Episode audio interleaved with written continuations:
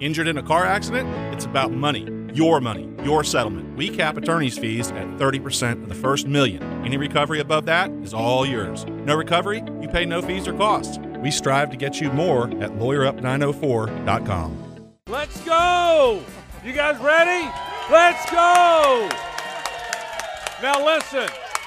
Now listen, we were at Strings last week, and that crowd was pretty good. I ain't gonna lie, all right? That was a pretty good crowd last week. So you're in a bit of a competition here. There's really only one way to start this show, so let's try it. One, two, three. Duval! Now we can start the show. Not bad, not bad. We'll do more of those. Welcome to our program, wherever you're listening. Thanks for joining us on 1010XL and 92.5 FM. Thank you for all the people here. We are at Dick's Wings. It's San Pablo and Beach, and it is absolutely packed in here. Give yourself a hand in here. This is great. We have a great crowd.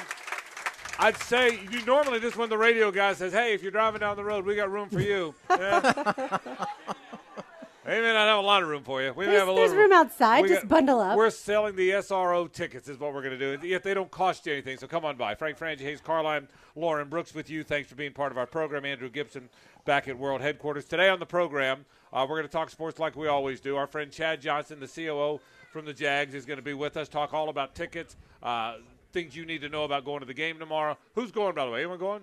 You got? Oh, look at this crowd. Right, Nice. Very, very nice. All right. So some stuff you need to know about going to the game. Chad will have all that for you coming up on the program. Uh, the mayor, Lenny Curry, will be by here to say hello. He's coming by at 4 o'clock today. Uh, we're going to have Pete Prisco by phone, John Oehser by phone. So uh, we have a big show coming. So thank you guys all for coming. At 5 o'clock, at 5 o'clock, we're giving away a Christian Kirk autographed football. All right, that's at 5 o'clock. You got to be here to win, but it's, it's going at right at 5 o'clock, just so you know. At 5.20, I don't know which guy this is. It's one of the players. I, I think there's a player's jersey. I'm not sure which guy it is. Is this one of the starters? yes, That's he's, uh, yeah. he's the quarterback. Okay, this is number 16, an autographed Trevor Lawrence jersey. yeah, Lawrence. We're giving that. this is given away at 520.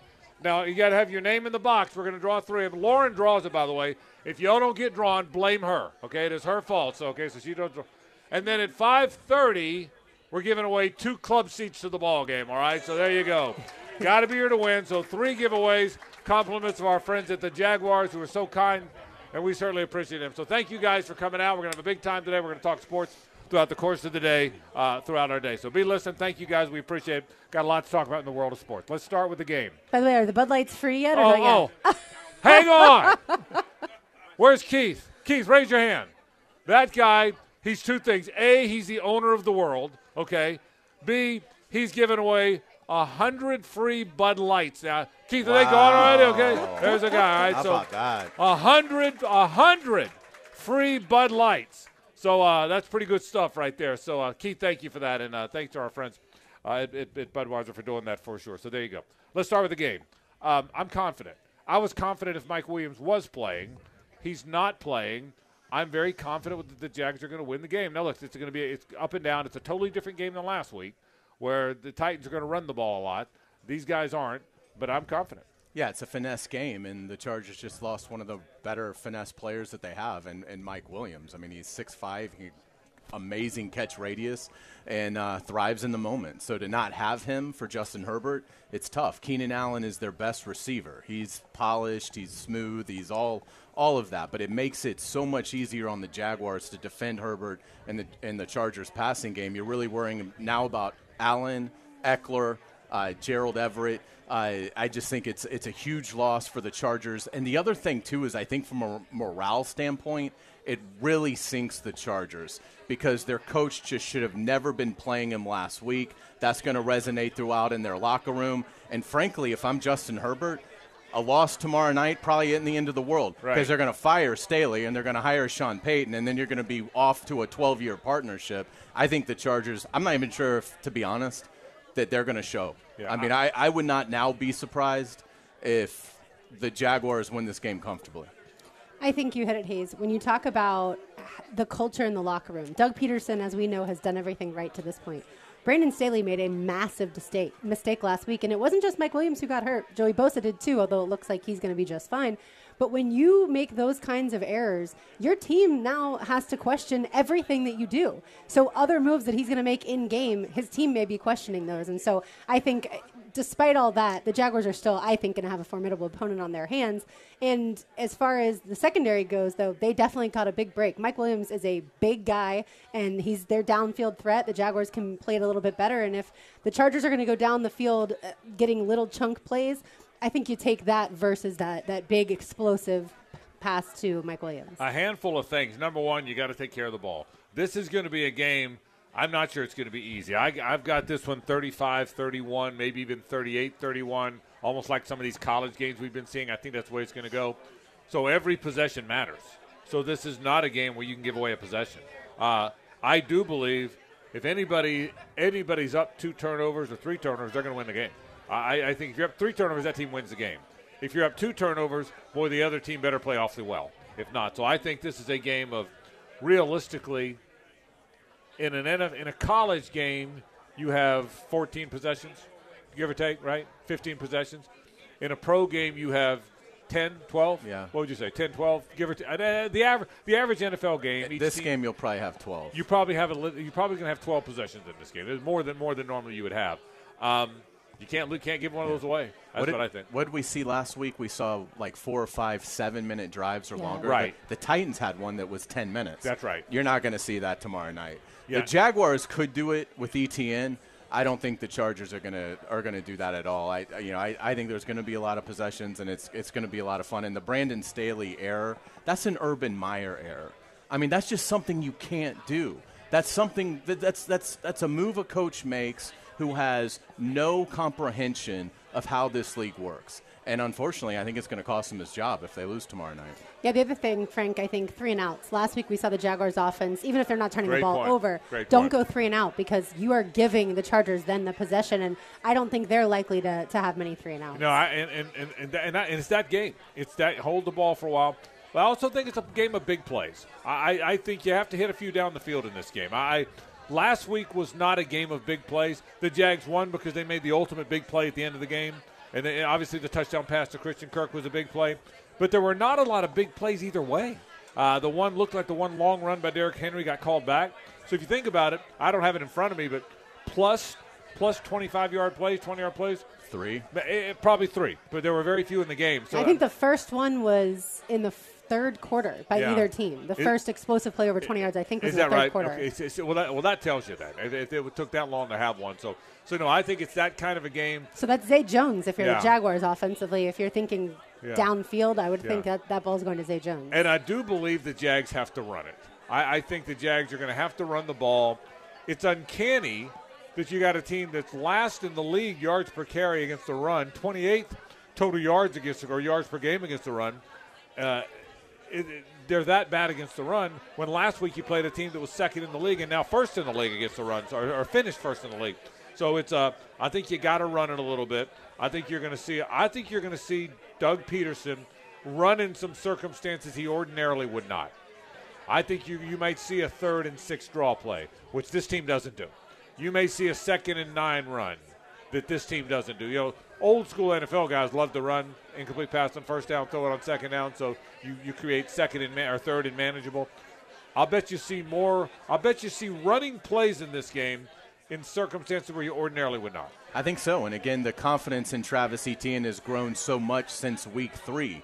It was his third game in the NFL. I mean, now you're talking about a player that has got so much experience and he is ready to rock. I mean, again, he hasn't touched the ball much. He's got 16 carries total in the last two games combined. They have done a great job managing Etienne, and in a game like this, you absolutely can unleash them. Yeah, so it's going to be fun to see. All right, so we got a lot going on. We're live here. We do want to thank our friends from Big Chief Tire, always our Friday sponsor. Uh, gave away those fantastic T-shirts a week ago.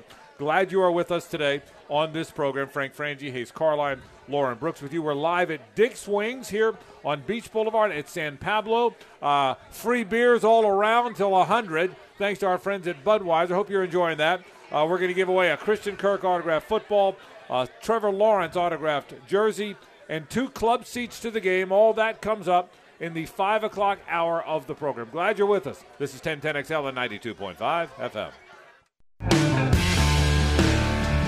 Y'all paid attention?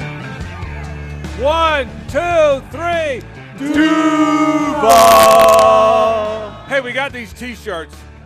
The the Chargers say they're high voltage. We think they're low voltage. All right. Should I give these away? You want one? Here's a T-shirt. Oh, here we go. Hang on. Just hang on. I don't have enough for everybody. Just hang on. Just hang on over there. I'll get to you. His, come closer. His Yeah. arm isn't that strong. I got a good arm. All right, I got a good arm. You kidding me? Here you go. Hang on. Don't walk up. Walk up. Stay right there. I'm going to show off my arm for crying. How am I going to show off my arm if you're standing right here? Hang on. Hang on. I'll give away all of them later. Don't be impatient. Okay, there you go. Got a- it's got These some T-shirts are going like 20 feet. Yeah. I was that wasn't even my 20 right feet. arm. Okay. I'm about to get going. There you go. I'm trying to get a on. raise. Hey, it's- Is that Dan Marino? Look, listen. She came in her injured. She's getting one. Okay. you got that Okay, right. she had a broken arm. Okay, there you go. All right, just one more, one more, one more. All right, that's it. For, wow. Oh. Dude, I was throwing for you. You know what? I never was- saw the safety. You got to see the field. Yeah. I'll give away more every break. We'll give away some more. Then we got some T-shirts. Glad, thank you guys for coming out. We appreciate you doing that. It's a fun day here today at Dick's Wings at Beach and Town. How those beers? The beers any good? Are they any good or no? Are the beers any good? All right. I think uh, they're busy drinking them. all right, they are. Uh, my friend Chad Johnson is the COO of the Jaguars. Uh, he's put together another uh, party for you guys tomorrow night. I'm guessing 70,000 or so. Uh, he will have been here to tell you some tips on when to go. I, I will tell you this. I left my house at 4 o'clock. And usually for a 1 o'clock game, I I leave my house about 9.30, 10 o'clock. And I try and be, I, I like to be, I like to be in the booth by 10.30 for a 1 o'clock kick, just to get everything set up. And I think my, my first hit's usually about noon or somewhere there, but I like to be in the booth. So I leave you normally at 10 o'clock on a Sunday morning, and I'm there about by 10:20. I'm parked. By 10:30, I'm in the booth. By 10:45, my booth is set up, give or take. I left at four o'clock last week. Four o'clock. I was parked at 5:30, an hour and a half, going down Beach Boulevard. Wow. It took me an hour and a half. So It was unreal. yeah, I mean, it was which is which which is how it's supposed to be. By the way, Absolutely. I, I was almost smiling. I was smiling in traffic. I didn't mind the traffic. You know, I mean, because it, I, I, I kind of like the fact that that many people were there. Yeah, because you knew how electric it would be. That, that was the thing, getting to tailgaters for the kickoff show at like 2:45, and it was already. I mean, just it was incredible. I mean, the the enthusiasm and excitement, uh, and the great thing about those things, they're contagious, and Yeah, it's just right. it's just grown this week. And uh, again, I can't wait to see the environment tomorrow night. I can't imagine it'll be much better than what we saw against the Titans, simply because how can you elevate beyond that? But if it's even in the same realm, Right. which I think it will be, the Chargers have a heck of a problem. Yeah, and, and, and again, I well, there's no doubt in my mind what the atmosphere will be like. I, I, I'm I'm totally confident of that. I, I mean, I think it'll be. And again, Chad will talk to us. He'll he'll explain. Chad's got a good feel for that. Remember, one thing he told us last week was how many people went in after kick, and and what what we all wanted is for people to be there before before kickoff. I wonder how much that. Remember, he said fourteen thousand in the Cowboys Yeah. game entered the game after kick. I wonder. I got to believe that it felt like it was, It was way better last week. Yeah. yeah. The fans did a great job, I thought, of of getting there and being loud in warm-ups and making their presence known to the Titans, like Chad asked. And you know, I would I would assume that's going to happen again. I mean, you've got uh, amazing entertainment uh, leading up to the game, and it's I, it's again, it's it's been a while since since we've had one of these. It's never happened it uh, on a Saturday night. So.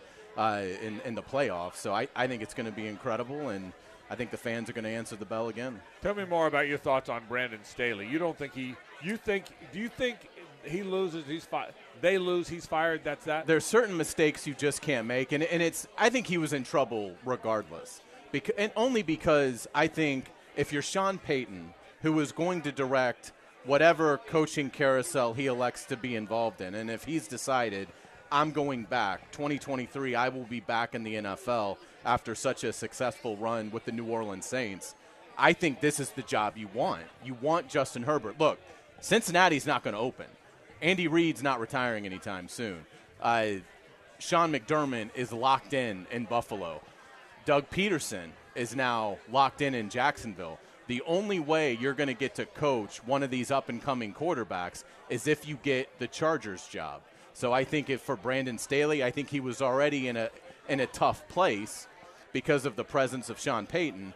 And uh, and again, I think the mistake he made with Mike Williams, if it ultimately proves uh, fatal and the Chargers lose tomorrow night, uh, I just don't know if you're the owner how you can how you can retain him when Sean Payton is is looming out there. I mean, Sean Payton and Justin Herbert would be dangerous. Frankly, for Jacksonville, I don't want that to happen. I don't want Sean Payton in the AFC. But whoever hires him has to send the Saints compensation. And the Saints would much rather make that deal with an AFC team than an NFC team. I wonder if the Broncos will offer the job to Sean Payton before the Chargers job could potentially open before tomorrow night.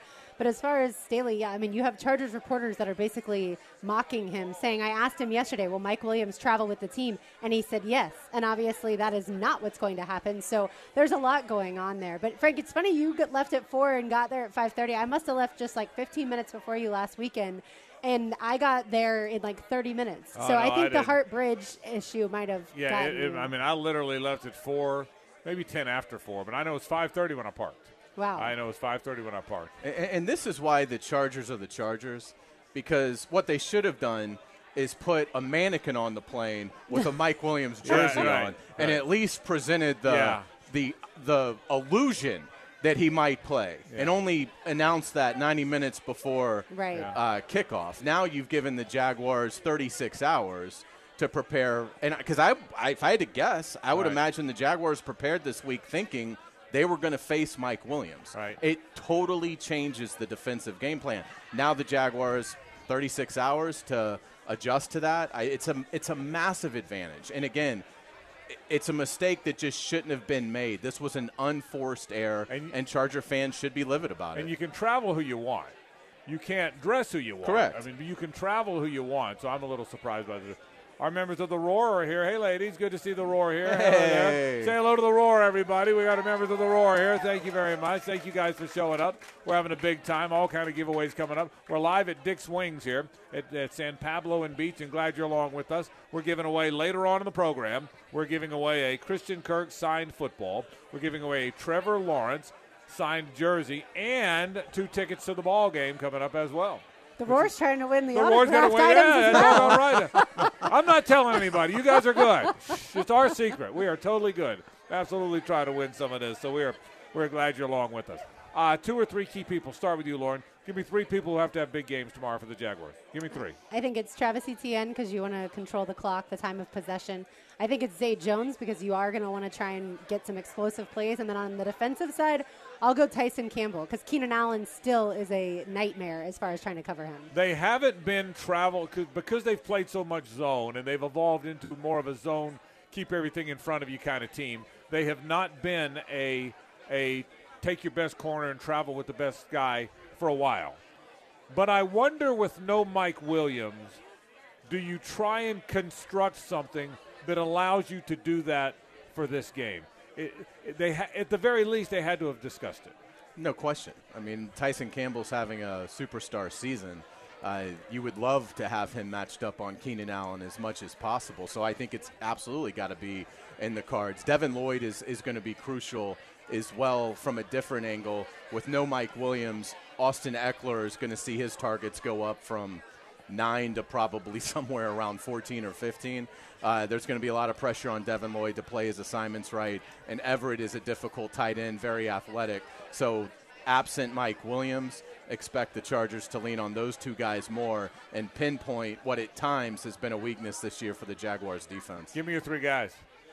Uh, I, I think Walker Little has to, and Jawaan Taylor against those edge guys, Bosa and Mack. They're Jaguars. I mean, I think they'll be successful running it, but there certainly will be times that you're in third and long. That's just every game.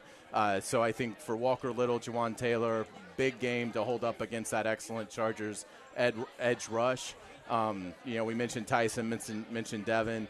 Uh, I think Engram, you know, Evan Engram is uh, is certainly capable of having 125 yards and a touchdown in this game. So again, the Chargers are going to be locked on Etienne. That's going to make it, I think, easier for Engram to find room in the short intermediary. Do you think they'll put Derwin James on Evan Engram? I would. That's what I would do too, which I think is is uh, maybe because Brandon Staley has made some other mistakes, maybe that's not what they're going to do, since we all think that makes sense. Yeah, it, it'll be very interesting to see the way this thing plays out. I think Josh Allen has got to have a big game. He's coming. He's coming around. He's played better. I, I, it's very clear he's he's been a better player of late than he was early on. Someone's got to. My biggest concern is finding a way to affect the quarterback. I, think more than anything else, you, you, yeah. So four. Yeah. So, but I but I think you have to find a way, somehow, some way. You got to find a way to affect the quarterback. If he has all the disaster for Jacksonville would be if Justin Herbert can sit back there too long. That's the biggest disaster. Is if Justin Herbert gets to sit back there too long. That's my biggest concern. So Josh Allen, number one for me. I'll go Tyson Campbell too. Um, and I and Lauren, I think you might have hit one. Zay Jones, because I, I think Christian Kirk is going to have a good game. I think he's going to have a big game. But you may have to take the top off a few times. And what we have learned is he is that guy. Even Jamal Agnew, as fast as he is, who's probably their fastest offensive player, I would guess, although JaMycal Hasty's really fast, by the way. But other than maybe Hasty, that I think uh, Agnew that uh, that Agnew is probably their fastest player. He didn't turn out to be a deep threat yet, did he? Because running deep patterns is more than just running fast. It's having two or three gears. It's knowing how to separate. It's knowing when to find that second gear. And I'm not sure Jamal has that yet. You know, he was a defensive back up until two years ago. Yeah, it's remarkable his career and, and, and to make that move in the and once you get to the NFL level. Yeah, with Jamal, it's more get the ball in his hand quick, um, short, near the line of scrimmage. Uh, and I would incorporate that. I wouldn't, you know, obviously they're not going to do the, the gimmick pitch thing that was a disaster. pitch free football, yeah. please. But, uh, but I do think Agnew will be incorporated into the plan in some other some other way. Yeah. So uh, yeah, I mean he's he's a big time X factor, and and you've got to worry about him if you're the Chargers because again, yeah, if he gets a crease, he is gone. You're not going to catch Jamal Agnew.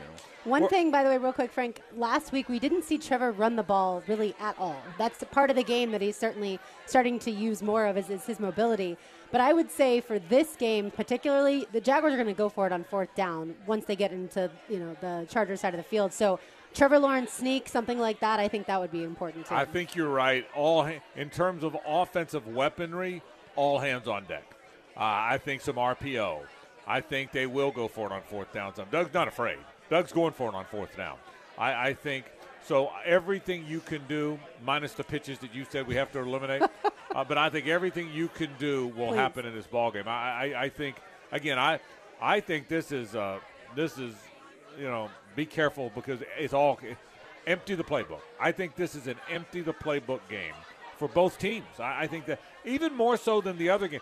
Let's say you win, and then you go play Kansas City next week. Well, then it's not that. Then you want to hold the ball for a while. Then, well, you don't want to track meet with those guys. I mean, you want you so you want to hold the ball. So we'll see. Let's take a break. When we come back, my friend Chad Johnson joins us. He is the COO of the Jacksonville Jaguars. He is uh, responsible for so much that's going on tomorrow night. He'll give us an idea of what to do. Back in a moment on 1010XL and 92.5 FM. Little Derek Trucks there on the axe, huh? Love it. How y'all doing? You all right? One, two, three. Duval! All right, I got these T-shirts. Y'all don't want any of these, do you? All right, I'm going to throw them. Calm down. I got them, all right? Chad, y'all, you're getting ready to see a show right y'all Are da- y'all are down. Y'all, I heard they're going 20 feet. Y'all are down my throwing arms. I don't like it. How about right there? Here we go. Hang on. Hang on. This, I got this. I got this. All right. How about this guy over there? Whoa. How that guy was that waiting the whole time. You know what? I don't like most of y'all, but I like you. You, I like. So you getting one right there. Right, here we go. How about one there? Whoops, sorry, my bad. How about one right there? You got okay? There we go. By the way, Chad, do you see these? They say low voltage, okay? No, not high voltage, low great. voltage for the uh, Chargers. Here we go. Couple more right there. Give her one. Give y'all stop to give her a T-shirt. Thank you very much. How about right there? All right, couple more, and we got some radio to do. How about right there? There you go. One more. One more. One more. All right, this guy gets one right there. That guy. All right, oh, what a catch! Nice catch. Here we go. Welcome back to the program. Frank Frangie, Hayes Carlyon, Lauren Brooks, our friend Chad Johnson, the COO of the Jags. How good is this? Yep. You had a fun week. Walking in, look at the crowd outside. I couldn't believe it. uh, you were able to park. Where's you? Maybe way was, out there. So, it was great. Uh, congratulations on, on how this is all going. Um, Give, uh, you, you came last week and told us what you thought it would be like. Let's look back. What what was it? What did you expect? Was it the crowd is crazy? Problems? Good. Give us an overview. Yeah, yeah, well, first off, I have to say thanks to our staff. I'm so proud of them for being able to pull off that game. The, the atmosphere was unreal, right? And that takes a lot of planning Right. and execution. Uh, so proud of the fans. They did exactly what we needed them to do. They arrived. They arrived early. They were loud.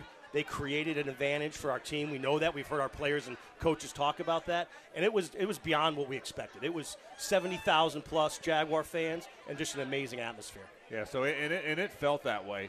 The uh, parking that you told us last time getting parked, that the Dallas Cowboys game, 14,000 people came after kickoff. What about this week? Yeah, what so about last week? hundreds, only hundreds of people Really? entered after kickoff. They were all in their seats. You saw it in the bowl. too. Yeah, yeah, you did. They were in their seats 25, 30 minutes before kickoff.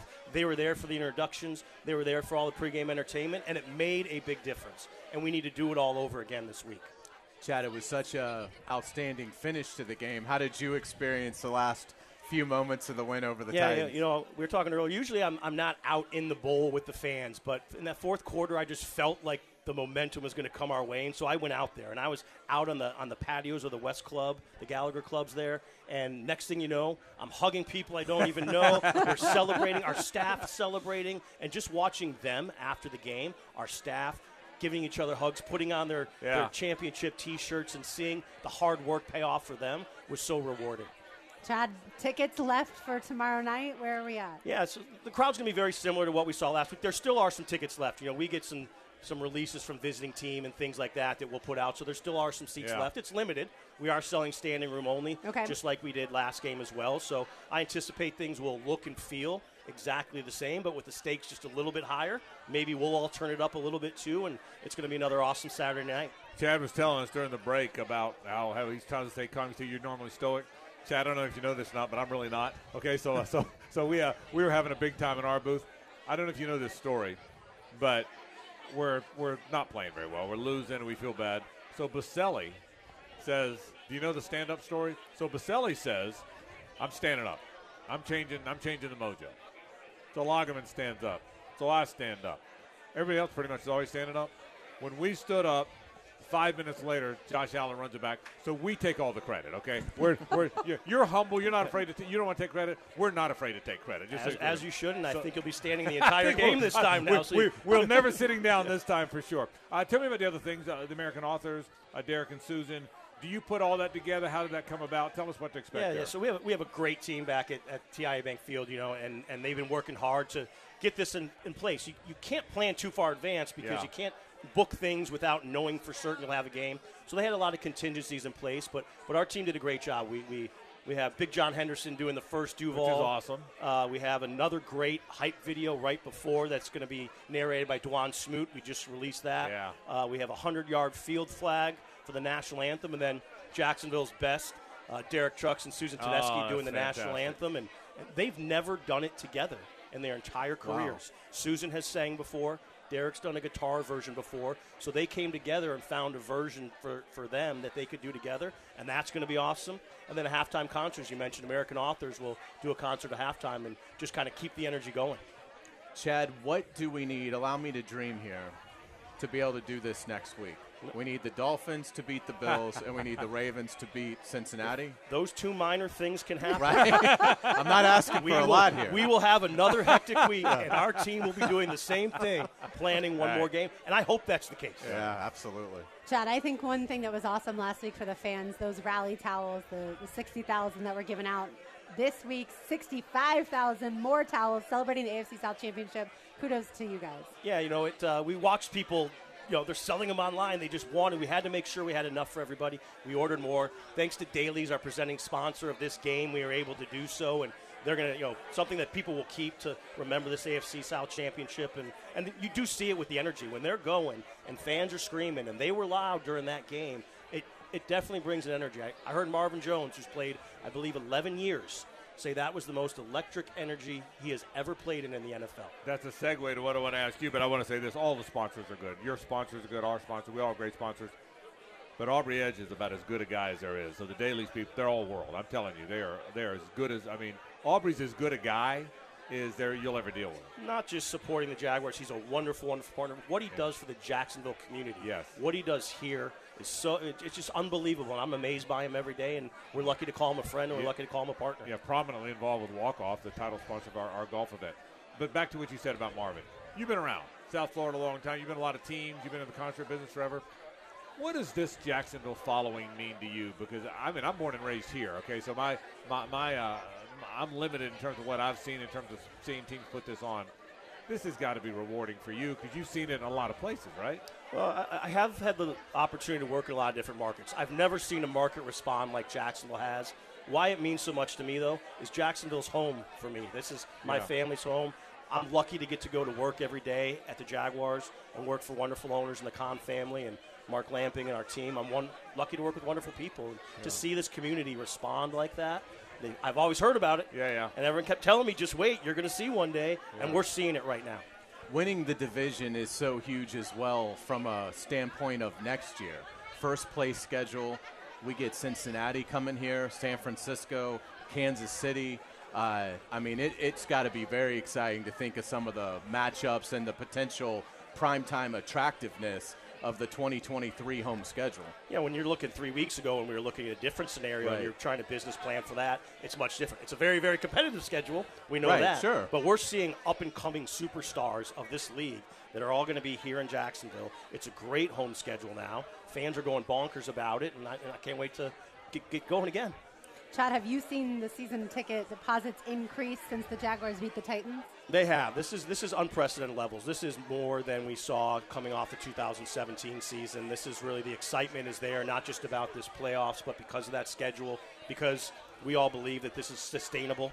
We have the quarterback, we have the coach, we have the leadership, and this is going to be something that you're going to want to be a part of for a long time. You and I have talked. If you don't get in now, it might be real hard to get in in a couple years, and we're seeing that. And, and a lot of old fans coming back too. I'm talking to people I spoke to three, four, five years ago, but haven't had a, a conversation with for a while, and all of a sudden we're back on the phone, and it's great to welcome them back. Chad Johnson with us, CEO, the COO of the Jacksonville Jaguars. All right, tips for people listening because they're all listening now. Leave early is the obvious one. Um, parking recommendations, anything?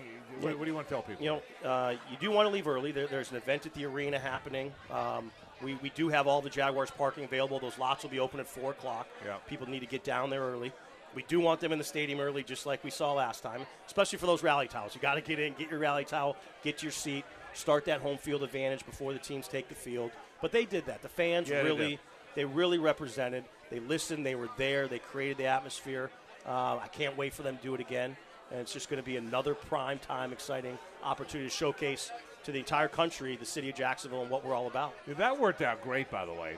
Back-to-back primetime Saturday night game. I, honest to God, I'll be honest with you.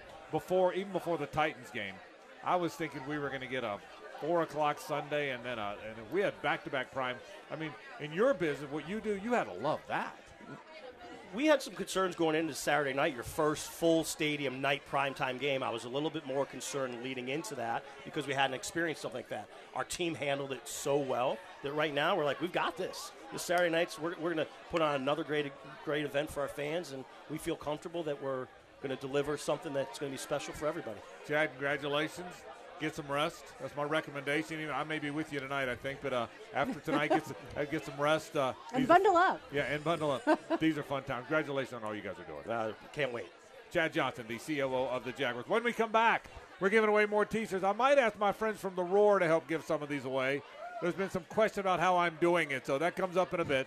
Stay with us. Uh, the uh, mayor of Jacksonville, the Honorable Lenny Curry, joins us in just a few moments here on location. This is 1010XL and 92.5 FM. The Jacksonville Jaguars are going to win this thing on a defensive play by Josh Allen. The teams are shaking hands. Eight seconds to play. They were two and six. They were three and seven. It didn't matter. We have hit zeros.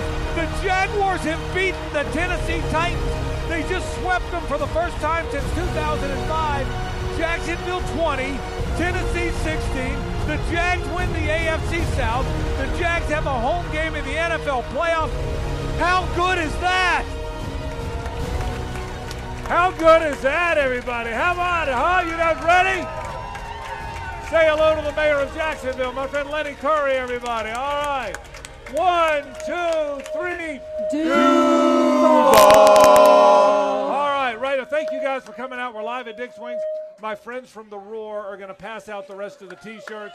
Anybody that doesn't have one, ladies, do the best you can to give it to them. Thank you guys very much. Again, Christian Kirk football, Tre- Trevor Lawrence shirt, and tickets given away in the five o'clock hour. Thank you guys for coming out very, very much. Let's Frank, did you and- throw your arm out? uh, you know what? That's why I had to give them. And I'm, I'm too old for this kind of stuff. Uh, Lenny Curry has done a terrific job, a two-term mayor for us. Kind of winding down now. How are you? How you doing? It's nice to wind down with it? this coming on the weekend. yeah, it is. yeah, it is. Yes. Uh, how good? Is, how, how I say how good is that? I guess I say it all the time. For you as the mayor, and I know how much you care about the Jags, I know how much you care about our city. How rewarding is all of this for you? It's incredibly rewarding. It's so, it's really special to see everybody in the city so excited. Everybody's happy everywhere you go. When we got in in 2017, it had been a long time. 10 years, 11 Yeah, years? yeah, 10. Really long time.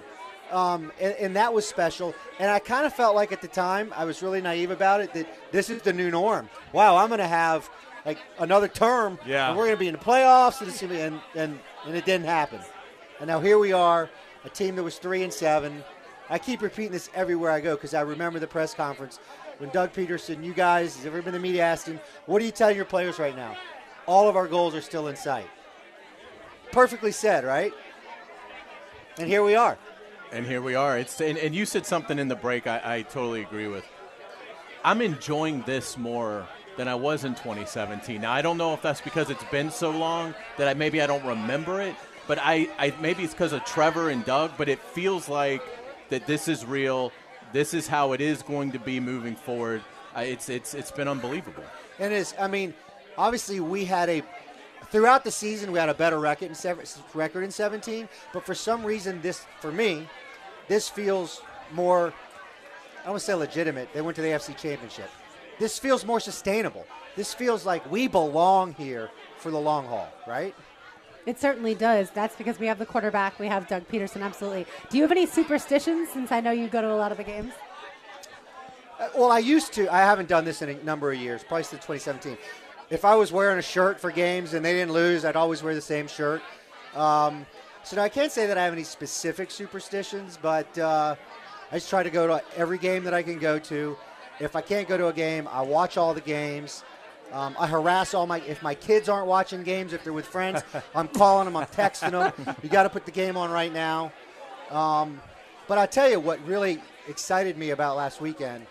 I mean, look, it was cardiac right till the end, and, and, and I wish our offense would have performed early and put up big points. But it was really cool to see defense step up in the end and make a play when they needed to make a play. Mayor Lenny Curry with us. Let's talk, uh, Lenny, about moving forward. Obviously, uh, the Performance Center is going to be gorgeous. You, your, your administration, as well as the JAGs, were very involved in that, and our city council as well. Um, four seasons are going up across. The, I, I think it looks gorgeous down there. But obviously, the conversation's got to turn to the stadium. Everybody, you have to have a new stadium, renovated stadium. Where are we on that in terms of your mind? Where have the conversations gone? What are your expectations? So we're in real discussions with the team uh, about it. It, it. It has to happen. It has to happen soon. Will we finish before I leave July 1? I don't know the answer to that question. I can tell you if we don't, we'll be far along enough to where the public will be informed, the media will be informed, and the next administration will have something that they can work with and work with quickly and do their own due diligence. When we're winning, it certainly feels better and it's it's easier, but at the same time there's always going to be a segment of the population that doesn't want tax do- taxpayer dollars going to uh, a stadium. That's just a reality, and we accept that. We have an NFL team, and we have to work through that. Winning makes people feel better about it. They complain less. Um, the other thing I would say is we have invested over a billion dollars in our neighborhoods over the last seven years. You know, we reformed pension. It gave us money to spend in neighborhoods. It's no longer a zero-sum game. We've done sidewalks. We've done children's programs. We've done law enforcement. We've done it all. So it's now time to invest in that stadium. And we can say to everyone in every neighborhood, we've invested in you, and we, we will continue to as well. And how much does it help the city when we have these prime time windows last Saturday night? What we'll see tomorrow night when Jacksonville, Florida is on full display for the nation to see. It's huge. I mean, I- I don't know what the dollar measurement is in earned media, but all eyes are on it, right? It's the NFL game. 8:15 on a Saturday night. By the way, you guys know this, but I got to say it because it feels good to say it. First time in our history, Isn't that a amazing? prime Yeah. time fo- Hard to believe. playoff game. Hard to believe. And It's just special. It certainly is. What's been the most rewarding part about being mayor? You know, I think it's really the little things. I've said this before. Uh, when someone stops me at a grocery store or at breakfast or something, and they say, "Hey, uh, I've got a problem with a drainage issue in my front yard," it's really, and I say, "Well, all right, give me your number." Really? Yeah, I'm going to pick up the phone and call somebody. And you hear that. I remember going to a neighborhood one time, and a lady told me she was trying to get her garbage can replaced for like a month, and for whatever reason, it didn't happen. Those little things affect people's lives in a big way in terms of quality of life. I'll tell you what is uh, kind of interesting over the last week or so, as we're in the playoffs, big game last week. Nobody's stopping me right now, telling me what their problems are. They're just stopping me and saying, "Go Jags." we need more of this. No, I, I hear you. By the way, wasn't it too? I was, I've thought about this. It was always the Jags. Yeah. How did when he said that? That just captured this fan base Yeah, it did. in our entire history. Yeah, it did. Right. I thought the same thing. Everything thing. we've been through and everything he's been through. Yes, yeah. The criticism. Yeah, Andrew Wingard, he's talking Yeah, about. Yeah, and now he's the veteran Yeah, you and you said it right when he said it was always the Jags. I thought the same thing you did, Lenny. You know, all the pain we've been through, all the the mocking out of our market, all the stuff. We were always there. It was it was, it was a beautiful, well said uh, representation of who we are. And I agree with what you said, by the way. Everybody loves everybody loves the play-by-play guy more now. Everybody loves the mayor more now. Everybody, you know, I mean, I you you can see it. There's an energy. I don't care where you go. I don't care where I go. I don't care if you're at the gym. I don't care if you're at the grocery store. Wherever you go, people want to talk. And even if they don't talk to you about it, you hear them talking to each other about it. Absolutely. it's really a cool thing. I think It's- It's one of the coolest things I've seen in a long time. So we got to keep it going. That's right. That's How, right. how do you see the game? What kind of game we're going to see tomorrow night? So I think it's going to be 27 points Jags, either 21 or 17 Chargers. I'm going to say 27-21. Love it. Yep. Frank in the past has been really eloquent on what Duval, the chant, means to him. What does it mean to you? Cons- uh, well, I get in the weeds here. It's consolidated government. Yeah. A lot of people don't understand. The city of Jacksonville and Duval County are one and the same, and that's really, really rare. Yeah. And it's actually pretty darn special. Everybody in the county, everybody in the city, going for the same thing. It's about football, it's about family, it's about togetherness, it's about unity. And what I love about football specifically, but what I love about when we get into a situation like this in the playoffs, you see how unified everyone is, and it makes you realize what could be. Yeah. On, yeah. on, even when it's not about football. You know, Lenny, I think what Duval means too is Duval means not just Duval. It means Nassau and Clay and St. No, John's and Fernandina and and- I mean that the beauty is that unifies all of us. You have a constituency here, Right. But you know buddies. You're from Middleburg. You That's you, you know buddies all. o- You know what I mean? We we all know buddies everywhere. And doesn't it's all of us? I think Duval's all of us. That that's what I think. It Well means. said. It is Yeah. all of us. Yeah. And because I didn't include Middleburg in my response. Yeah, yeah, you're in trouble now. yeah, yeah, yeah, yeah, yeah, yeah. You don't even look at your phone. I think I, I don't don't even. Hey, I, I won't keep you much longer. But you talked about what this means. I do, from a business standpoint, though. I do want to go back one more time to that stadium because I think it's so important. I tell people all the time, there's no gray area there. There can be gray area on other things, but St. Louis, San Diego, and Oakland made a decision on their stadium. We're not going to do it. Team left. That's right. So there's no gray area. Th- th- This this isn't one that whether whether it's you, your successor, uh, this council, and a lot of there's going to be a lot of change on council seats. That whether or not to do one shouldn't be a debate. I, I- think There's that, no gray area. no, none. And here's what I would say to any elected official that has a vote on this or whomever the next mayor will be no gray area. You're going to be elected to make decisions that sometimes are difficult to make, right? And once you're elected, this has to get done. Now, it's our job to educate the public, to educate the media, and to look out for taxpayers. But this has to get done. Yeah, and, and I don't and I don't think there's any debate. Uh, Lenny And it Curry. has to get, I believe, it's got to be done by the end of this year, early next year. Well, and I and I would think that Not too. obviously not at Bill, Yeah, but, but but the national narrative, if it's not Lenny, then the national narrative becomes negative, and that's what you don't. Right now, I saw it. Buffalo, that national narrative became negative until they did it, and you saw it a little bit, and, I, and you see it in these other cities where they went. So I agree with you. I would say the end of this year as well. Um, You gonna get some sleep? You're nervous tonight? You're going to bed early? I mean, it's a big day tomorrow. I mean, you got and then you got all day tomorrow, Lenny. I, I am nervous before every one of these football games. Yeah. I was nervous last Saturday. No nerves. no No. house money now. Going to dinner with friends. No house money. No Okay, way. okay. No way. All right, I'm making sure We got to win. Uh, No, I just feel good I mean, about tomorrow, it. do you go for a run? What do you do? Do you, do you go to the park? What do you? So I'll go for a run in the morning. My daughter, uh, Brooke, uh, has a cheer competition in Okay. Nassau County. All right. I'll be there at 3 o'clock. Okay, When that cheer competition is done, we will be hightailing it downtown. you got a ball game to go That's to. right. Thanks for stopping. We're going to win a cheer competition and then an NFL playoff game. Win two tomorrow. That's right. Lenny Curry, the mayor of Jackson. Thank you, Thanks for I stopping by. We appreciate you. appreciate it. Back in a moment, live from Dick's after this. Stay with us. Glad you guys are with us on 1010XL and 92.5 FM. Welcome back to the Frangie Show live here at Dick's Wings Beach in San Pablo. Little Lynyrd Skynyrd, hometown band for you. Frank thinks he's the only one who can get a Duval out of the crowd, but I think I can. One, two, three. Duval. That is how it's done, ladies and gentlemen. Frank, his arm is all warmed up. Who wants a football? He's throwing things again. He is throwing. Oh, Oh, that's nice, nice. spiral. Here we go. Lots of footballs getting passed out to the audience here. Hey, it's, what a great pep rally this has been. Oh, it's been and it's just beginning. I can't wait. Cannot wait. Uh, it's going to be unbelievable tomorrow. But uh, I tell you what, Trevor and uh, and Justin Herbert would like to have some of these. These wide Uh-oh. open Uh-oh. receivers. These footballs are flying. So thanks to everyone for go. showing up today. And uh, yeah, we are going to. How about to. a deep one? We are going to.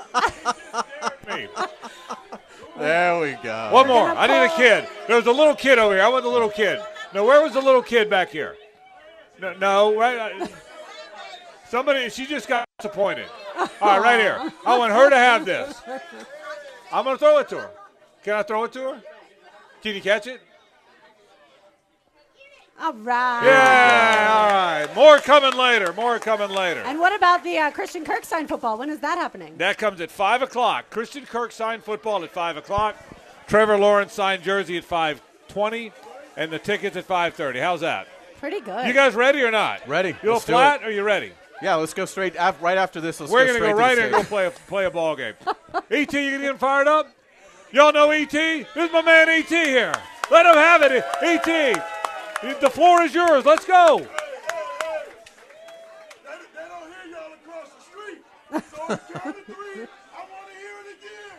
One, two, three.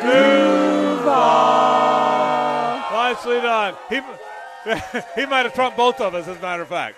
Well done, gets ET. old. We're glad you guys are with us. What a fun night tonight. Let's kind of reset it a little bit. Jags and Chargers tomorrow night, but also a weekend full of games. Give me a surprise game. Give me a surprise this weekend.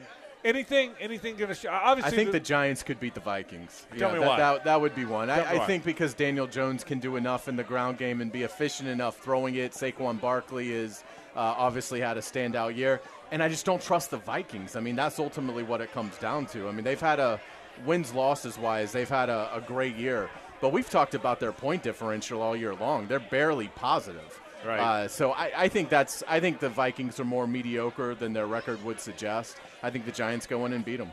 To me, the game that's fascinating is Cowboys and the Bucks. Everyone knows how many weapons the Cowboys have and how good that defense is, and everybody also knows how good Tom Brady is in clutch situations and, and how his team has struggled for most of the season, other than a few late game situations. So that to me, I feel like Dak Prescott is on the verge of not being a franchise quarterback for the Cowboys the way his season has gone. I feel the same way. I, I, there's something about the Cowboys that isn't right for me. They're 12 and four. Back to, they've won 24 games in the last two years. Obviously, if you win 24 games in back-to-back seasons in the NFL. You're pretty good. I get it. But some, I think Lauren's onto something. Something feels off about Dak. He, Hayes, he got to where he, he's a very good player. Not a great player. I kept waiting for that next step, and I feel like he didn't take it. So the Eagles are safe. Yeah, yeah, I think, I for a so. while. I think so. Yeah, yeah I Do you see that too? I don't know that I see that that he he hasn't had a good year. I don't know that I uh, Dallas. I still think's a threat. I mean, I think they can go into Tampa and, and certainly win. They're favored to. Uh, and I think they would present challenges. Defensively, they do a lot of things well. Uh, so Dak hasn't had a good year. I mean, there's no arguing that. But I don't know that that means that next year he can't, you know, find himself and be back in the top seven conversation. It's just hard because there's so many young players. Like Trevor Lawrence is past him Right. and he's not going to regain that. So that's what Dak Prescott is. That's going to be his career now uh, over these next two or three. Is what young quarterbacks are going to surpass him. Trevor has. Uh, will we see that happen? You know, again next year? Will there be another young quarterback that emerges and surpasses him? But I think Dak right now. I think Dallas should feel good about the future. But I would be worried about you know how careless he's been over the last six weeks. I'll, run all the same stuff by Pete Prisco. Pete will join us uh, in, in the bottom of the hour, as he always does on a Friday. But where are we? Uh, let, let's all go around the room a little bit. This whole 49ers thing, great coach. Maybe, maybe as good a coach as there is in the NFL. I really believe that. Phenomenal defense. Outstanding playmakers on offense. Very unique playmakers in McCaffrey and Deebo. They're unique in the way they play. But they're playing this quarterback that nobody thought much of, and he's playing really well. They're going to beat the Seahawks, I think most people think. How deep does this team go? Where are we, where are we headed? Hey, Lauren first. Where are we headed with this whole 49ers thing? Well, it's fascinating because you've got kind of a quarterback triplet there because you've Yeah, got Trey Lance yeah. waiting in the wings. You've got Jimmy Garoppolo still, who I think does lead them during the postseason once he's healthy. I don't think that Brock Purdy was going to, let's say, win an NFC championship if the 49ers get there. But that, like we talked about, that goes to show you just how good Shanahan is. I think the 49ers might be the team that, that does get to the NFC championship and wins it. I think they're going to the Super Bowl. You do. I, I do. I mean, I, I With think Brock Purdy. I think at this point you have to assume it's going to be Brock Purdy because how do you pull him? I mean, again, Jimmy Garoppolo, he's getting ready to be a free agent again. He's he's not. This isn't Aaron Rodgers coming back from injury. I mean, he is a good, uh, at best, starting quarterback. He's not an elite franchise quarterback. So if Brock Purdy plays well against Seattle, and moving, I just don't know how you pull him out of the lineup to put in Jimmy Garoppolo. So, but I, I think defensively and, and Kyle Shanahan is locked in with those weapons that they have. I, I think it's Jaguar San Francisco for the Super Bowl. Frank, I- how different is the conversation if the Rams, uh, eh, or sorry, if the 49ers pick off the Rams, that ball that goes into Well, that one player's right. hands doesn't drop, then Jimmy Garoppolo is going to the Super Bowl, and, and everybody views it all differently. Everything's completely different. But I will tell you, my gut tells me, and it's just, it's just an opinion, but I think there's something there with this guy, Brock Purdy. Remember now, he was a very good college player. Um, his brother's a college player. He's been around it forever. Played played under Matt Campbell, who's a very good coach. He is poised as heck, man. Nothing rattles this guy. I don't necessarily think they go back to Garoppolo. I, I, think Garoppolo is the backup. I think even if healthy, he's the backup, and he's an all-world insurance policy. But I think my gut tells me this is this winds up being Brock Purdy's team down the stretch. I think so too. It's just it's it's hard to mess with it. This isn't a, a three week deal. I mean, Jimmy Garoppolo will have missed about two months uh, with a substantial injury. I, I just think that I, I just don't know how you take Brock Purdy out if you're San Francisco and you're winning. Now, if you get into a game and it's third quarter and you're sitting on a 13 to three deficit, then you certainly you, you know you would consider putting Garoppolo in at that point. But I think Brock Purdy is going to have to show some weaknesses before he loses the job. All right, let's stay on some of the games. We talked about that's tomorrow's first game. We're pretty confident the 49ers win the game. 49ers big. Um, let's get to Sunday at 1 o'clock. The Bills bury the Dolphins. I, I just think, even without the quarterback problems, I think the Bills are one of the best teams in football. That might be the worst game of the weekend, I think. Honestly, I think even if Tua Tagovailoa played, the Bills still rout the Dolphins. Even healthy. Yeah, it, there's something about the Dolphins that, that isn't going well, but it's also we've talked about this Bills run in the postseason is going to be extra special because of the Damar Hamlin incident, and so I think you're going to see the Bills go really deep. I, I agree. I think with Skylar Thompson, the, the Dolphins are going to need every break, and they're just not going to get it in Buffalo. So I think Bills, I think they're on cruise control early fourth quarter. Yeah, I, I think that's an, an easy game to call. Um, continuing along, you think Giants Vikings is the game? confident enough to pick the upset? Yeah, I think the Giants will win the game. I, it'll come right down to it. The Giants will walk it off with a field goal. What you? I think the Vikings win, but I think it's it's, it's very similar to the, how the Vikings won previously. Like Yeah. you said, it comes down to a field goal. I don't know what to think of the Vikings. I'm trying to put my head around who I think they are. Um, you can't be 13 and four with mirrors, yet it almost feels like they're 13 and four with mirrors. I can't get my head around what that is. Yeah, and that's the thing. Again, a 13 and 4 team you would think would have a point differential of plus 60. Yeah. You know, I mean, they barely finished in, in plus territory. I mean, it just it just doesn't make sense. I think I think they're they're a good team, but I don't think that they're as good as their record would suggest. And again, there's a lot of pressure on Kirk Cousins to deliver, and uh, I just I I just don't trust him in a playoff environment like this. I think the Giants can do enough. And, and the Giants have a, a ton of belief in themselves. They've won a ton of close games, so I think they go in there. You're, you're going to see something. I don't think you're going to see chalk and the favorites win every game. So I, I'll take uh, I'll take the Giants. Anytime Justin Jefferson's on the field, you got to watch that. I mean, he is just phenomenal. The Ravens Bengals, in all likelihood, no Lamar. I'm almost Definitely starting. He's no definitely Lamar. out. Yeah, Yeah. yeah, right. Well, okay, no Lamar. I'm almost starting to think maybe no Huntley. It doesn't sound good. And, and so, I mean, so if so, that's a the, num- number one. Without Lamar, that's a route anyway, right? I mean, Can they get Josh Dobbs to Baltimore? Yeah, yeah. And get him on a plane to Cincinnati? But that's a. route. I mean, that it's a shame that is a Sunday night game. It was made the Sunday night game because of the possibilities of Burrow versus Lamar, but that could be an awful game. really awful game because Burrow is so locked in. The Ravens have a tremendous defense, but Burrow right now just seems impenetrable. I mean, he just seems like there's nothing you're going to throw at him that's going to remotely bother him. And the weapons that he has are are just extraordinary. Uh, the Ravens are a prideful group. They're tough. They'll hang in for a little bit. But it's it's really a shame that we're not going to have Lamar Jackson versus Joe Burrow. And I think for the Ravens, it's it's a tough outlook. I mean, what do you do? You've now had Lamar Jackson miss a, a, a chunk of you know your seasons now in the last two. Uh, they were leading the North last year. He hurts his ankle. They don't make the playoffs. They lose five straight. This year, uh, they're leading the division. Lamar hurts his knee, can't come back, and now it looks like you know they're they've they've got very a very small chance of, of contending. I think in Cincinnati, so they'll hang in. They'll probably surprise us by how close they can keep Right. it for as long, but at some point, Joe Burrow and, and Cincinnati is going to pull away. Would you franchise tag Lamar? Oh yeah, I would. I mean, I, I wouldn't let him go. I, I would still try and get a deal done, but I, I I would be very, you know, apprehensive moving forward about.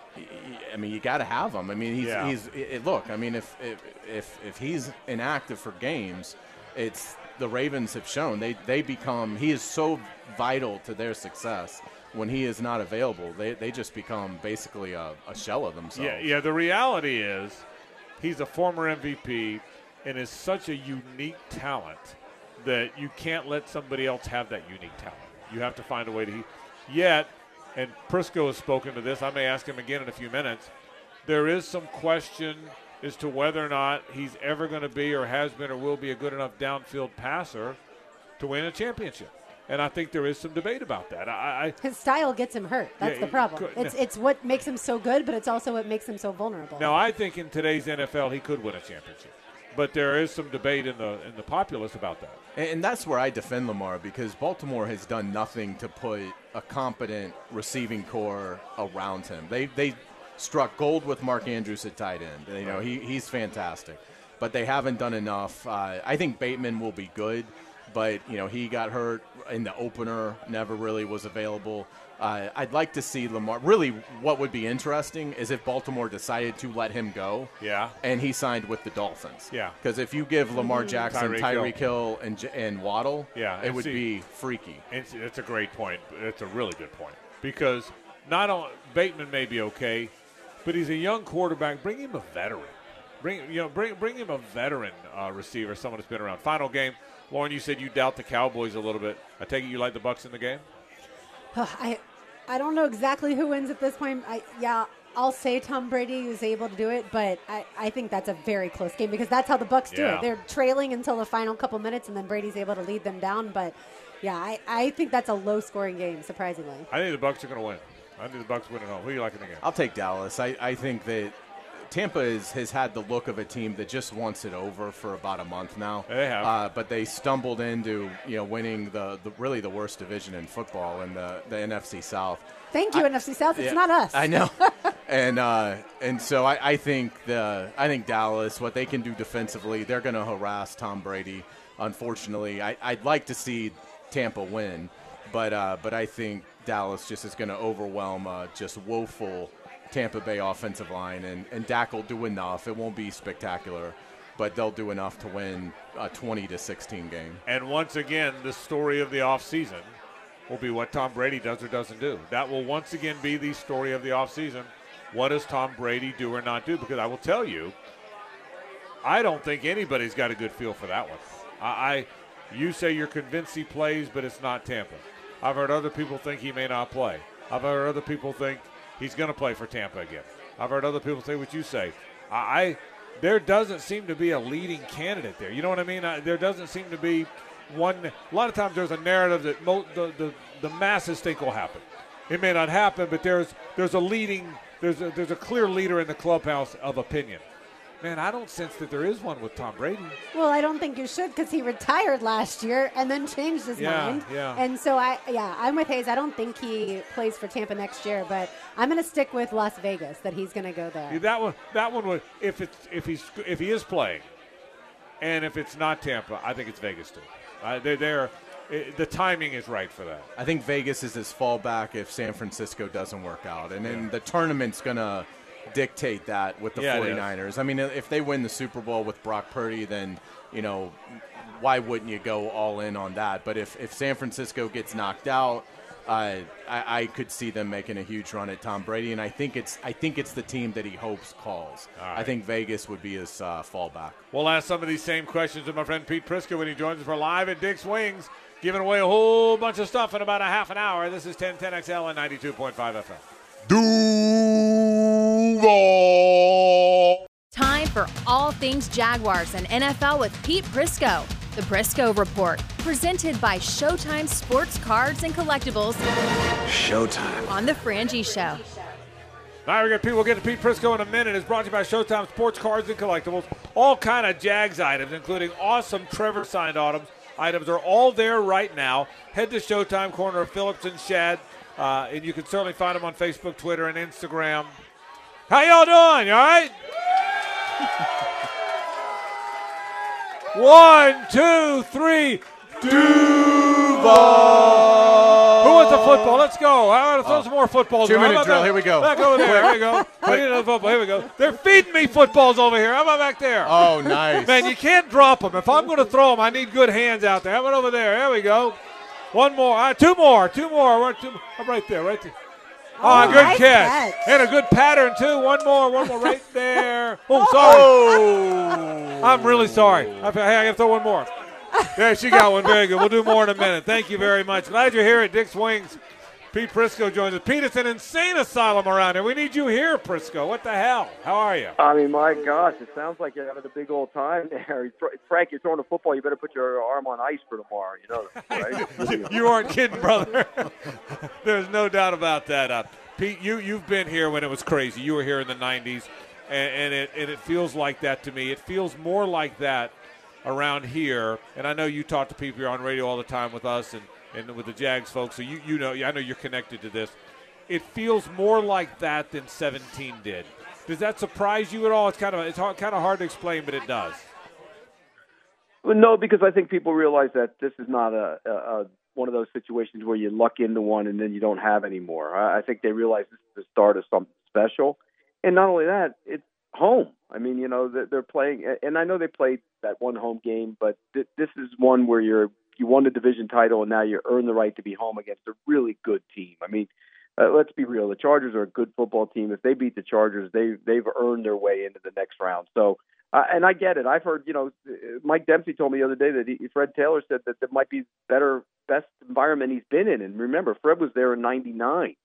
uh, last week. So uh, that's incredible, and I think it's a, it's a tribute to the young fans because way back in the day, I've said this many a time. It was cool to go to the game, but they weren't diehards because they didn't grow up with them. Well, these kids all grew up with them. That's why it's different. P, what were your main takeaways from the win over the Titans? Well, I think the defense played well. I mean, again, you're playing against a 13 quarterback who was on the street, you know, a month ago. So it's not it's not that, or at least a practice squad, but that's it's not that great an accomplishment. But I give them credit because they played better. And the one thing you have to do in the playoffs is get after the quarterback. And I thought Josh Allen played well. I thought Travon Walker had one of his better games, and and that's big going forward. These these could be the moments that Travon Walker shows people, hey, look, this is what I can do. Uh, and I think Josh Allen in the last five weeks of the season has been outstanding. So I think that was impressive. I didn't like uh, the offense much. It was it was kind of you know I didn't like the play call. You guys know that. I hated that play call. And and you know he goes Trevor Lawrence goes seven for seven, and then they run a reverse. And I I just didn't like the call. And I don't think he played very well. He'd probably be the first one to tell you that. So uh, I think the defense kind of saved the day in that one. They certainly did, Pete. And I've asked for pitch free football uh, tomorrow night. When it comes to Mike Williams, how big of an error did Brandon Staley make last week in playing him and the fact that he's not going to be able to play tomorrow night? It was one of the dumbest things I've seen in coaching in a long time. And by the way, Brandon Staley's had plenty of them. I mean, he he does some. Re- he did the first year. He did some really bad things as a coach, uh, trying to be aggressive and trying to be innovative and cutting edge, and it ends up backfiring on them. And I think this was really stupid. I mean, you know, why would you play a guy uh, in a situation where the game meant nothing? By the time that game kicked off, they were locked in. They weren't. There was no change happening. There was no reason to play starters. I don't understand it. And and you know, look what happened. Now he's got his big play receivers not going to play, and, and that's important to their offense. I mean, he's a guy. And, and granted, Jacksonville held him to one catch last time they played him, but uh, you know, Keenan Allen wasn't in that game. And if you have the two of them together, it's a lot tougher to defend them. I think it's a big advantage for Jacksonville's defense. What about Brandon Staley? If he loses, he in trouble. I mean, would they would they move on for him and try and hire Sean Payton? What's your read on that, Pete? Well, I can tell you, I, I of all the jobs out there, that would be the one that would be the most attractive to Sean Payton. And people will say, well, what about Dallas? No, because you got to work with Jerry Jones, and he won't want to do that. Uh, you go to the Chargers, and you have you get that quarterback, and you can build that whole thing around him. That that's the ideal job for him. It's, it's L.A it's glitz, it's glamour. It's I mean I think Sean Payton would take that in an instant if the, if it opens up and and you gotta you gotta realize that you know probably in a normal circumstance if he lost this game he wasn't out Frank but after what happened this week with Mike Williams if they're limited on offense in any way shape or form then I think that could lead to him ultimately being let go. Yeah, absolutely. Pete, do you think the Jaguars pass rush can get to Herbert? Well, their offensive line isn't great uh, particularly on, at the tackle spot. Now, the rookie, and it's interesting because you'll have a rookie left tackle going against, um, you know, uh, uh, going against his former teammate in that situation. And I think that the kids played well. That Salyer kid has played well for them at left tackle, and and I think the right side. When you look at that situation, there's an ability to beat them over there. So I think they can. I think this is a great opportunity to get after the quarterback. And and this is a league where you know playoffs are decided. It used to be oh who stops the run and who can run it, but not anymore. It's who can rush the pass or who can throw it. And I think that's ultimately what's going to decide whether the Jaguars move on or not. And and that puts some even more pressure on Walker and and and Allen. By the way, Arden Key is a good football player. I think that's one of the most underrated acquisitions they had all year. He's he shows up week in and week out. Um, you might want to not celebrate when you make a big play and get back involved in the play, but he's been a nice addition to that defense. He certainly has, Pete, a ton of pressures this season. Staying with the defense, how have you seen Mike Caldwell improve his defensive play calling as the season's gone along? Well, I think it's it's one thing was once they put Darious Williams back outside, that kind of helped the defense in a big way, and I think the growth of some young players. I mean, you know, Cisco's much better than he was early in the season. That you know the that Walker's playing better now. Josh Allen's playing better. I, me and Tony still swear that Josh Allen had to have some injury at some point. He just never let anybody let anybody know about it because he wasn't the same guy that he's been the last five six weeks of the season. And I think um, you know guys have improved. It makes it easier to call defensive plays when your guys get better. It it also helped that you know, early in the season, you could see Oluokun was trying to line up everybody, and particularly Lloyd, and, and that's kind of lessened a little bit. Lloyd's been better uh, lining himself up lately, uh, and I think Muma playing has helped, you know, even improve that area as well. So I, I think if players get better, they get more confident, and that's a group that's getting more and more confident as the weeks go on. Pete Prisco with us from uh, CBSSports.com, brought to you by Showtime. One final thought about this game. I want to get to some others. Who do you like? Jags going to win? What do you think? Yeah, they're going to win. I, I think this is going to be a shootout. I think both quarterbacks will play well. And in the end, I think that the Jacksonville Jaguars are going to end up going on to play Kansas City next week. I, I, I really believe that they're the better team. Uh, and uh, I think they'll show up. You know, look, it's not going to be what it was the first time they played them because that was an entirely different team. But it's going to be one of those games where I think both quarterbacks play well. And uh, I already got my message into Pederson. Don't run any Philly specials, anything close to that, and you'll win the game. Nothing fancy. Pete, other games. Uh, any surprises here? Hays thinks to think seems to think Giants are going to go beat the Vikings. For any surprises for you? Anything? Any special games have your attention here? I think the Giants win too. I, I think they should have won the first meeting between the two teams, and I don't think that, that the Vikings are very good on defense. Uh, I think the you know Cowboys will win, and most people think the Bucks will win. I think Dallas is a better team. I think the one thing you beat Tom Brady in the postseason, get after him with inside pressure, and I think that's going to be a problem for Tampa Bay. So I think I think the the Cowboys win. Other than that, I think you know 49ers should win, and I think they will. I think the Bills will beat Miami, who's you know really banged up and not doesn't have their quarterback. Uh, and, and I think that the Bengals will beat the Ravens without Lamar Jackson. So I think it's pretty straightforward. But we know how this league is. Every year somebody gets hot, and if you're in Jacksonville, you better hope you're the team because somebody's coming from nowhere to make a push to get to the Super Bowl. Pete, you brought up Lamar Jackson. So frustrating for the Ravens to lose him basically at the end of the last two seasons. If you're Baltimore, how do you handle this moving forward with Lamar and his contract? Well, they've offered him a deal that is just a mega deal, and he turned it down. And the reason he turned it down is he wants the the, the guaranteed money that you know Deshaun Watson got, and they're not going to give it to him. Um, nor should they. I mean, everybody else in the league said no, we're not going to give out these guaranteed deals like that. And so he's going to have to either decide what to do. Either he takes the deal, which would make him, I think, the highest paid quarterback in the league. It's just not all that guaranteed contract money. A lot of guaranteed money, but not the entire thing. Uh, or he's going to tag, get tagged. And I think the fact they signed Roquan Smith the other day to the long-term extension tells you they're they're readying to put the tag on him uh, if they don't get a deal done with him. Ideally, they'd like to get a deal done, but if they don't, I think they tag him and and then you'll see what he does. Does he play or does he not play? There's only so many earning years in your body, and he hasn't had a full one in the last two. So if I were him, I'd I'd I would play if I were him. Pete, who wins Coach of the Year and who should win Coach of the Year? You know, I think Doug's in the conversation. I don't think he'll win it, um, but I think I think the guy that gets overlooked, and it's incredible that he does. Kyle Shanahan is on his third quarterback. Three. He lost his starter. He lost Garoppolo, and now he's ripping off wins with Brock Purdy. That's incredible. If you take if you take any other team in the league and put them down to the third quarterback, they're done. They're finished, uh, and he isn't. So I, I think he'll win it. Uh, but I think Doug's going to get some votes and be in the conversation for sure. He's done an amazing job. I, I think Doug Pederson is an outstanding coach and deserves all the credit that comes his way. He's one of the best play callers in this league, and I love the way he calls the game, except for one play every game. Uh, Pete, final, final thing. We keep going back and forth on this.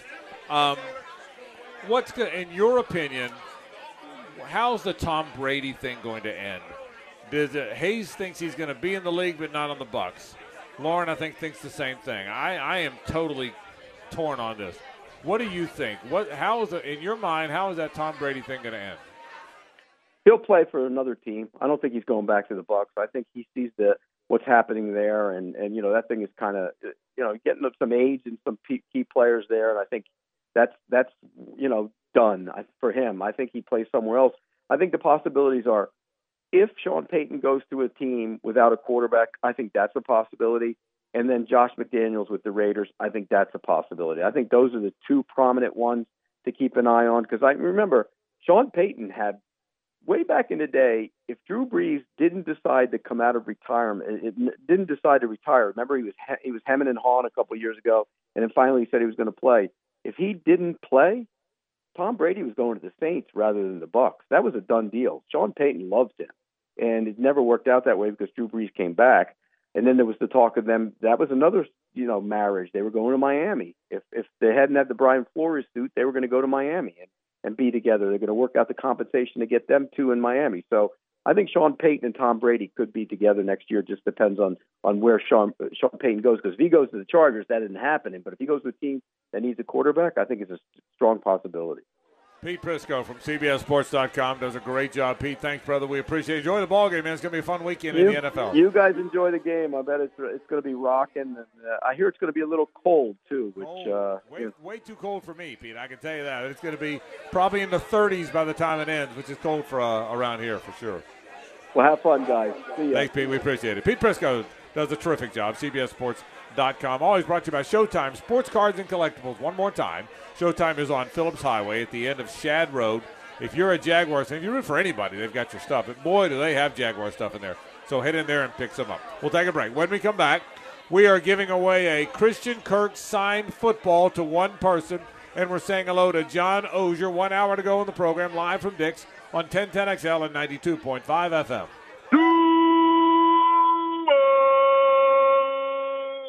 How y'all doing? Everybody all right?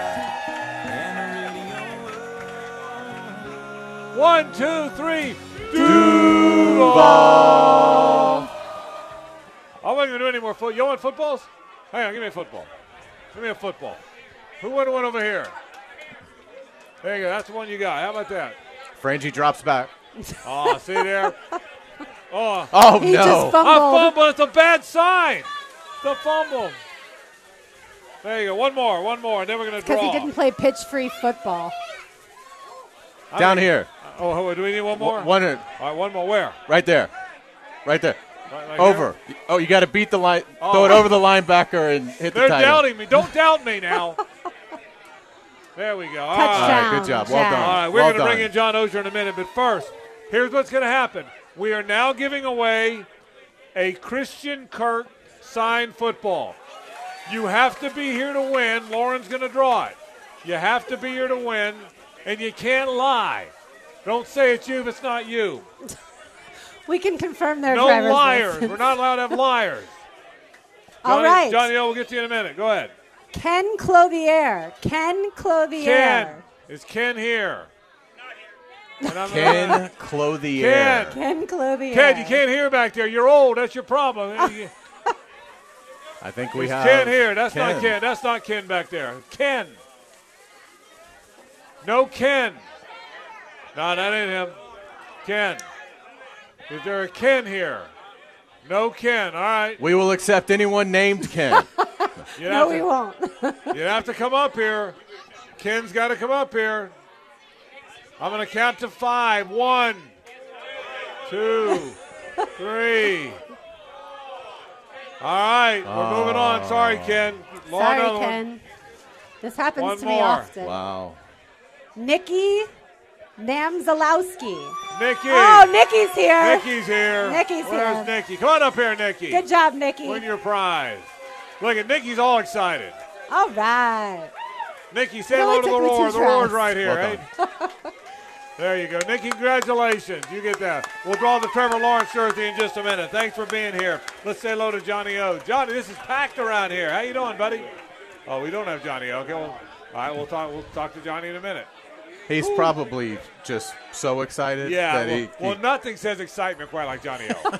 He's probably running here from Yeah, Springfield. yeah, yeah. Poor, poor Gibby's trying to track him down. So, uh, so uh, yeah. So it's kind of crazy around here. Glad you're with us here. We are live at Dick's Wings as we kind of wind down. One more hour to go here. We've given away a Christian Kirk autograph football compliment to the Jaguars. that's fantastic. Bob. What a season. Yeah, what, I mean, absolutely it is. It's a great season. And, and by the way, we got a Trevor Lawrence jersey here. He had a good season too. I'm told. So Christian Kirk was the uh, Media Good Guy Award and you winner know- as Oh, I didn't know that. Yeah, he and he is a good guy. He isn't is unbelievable.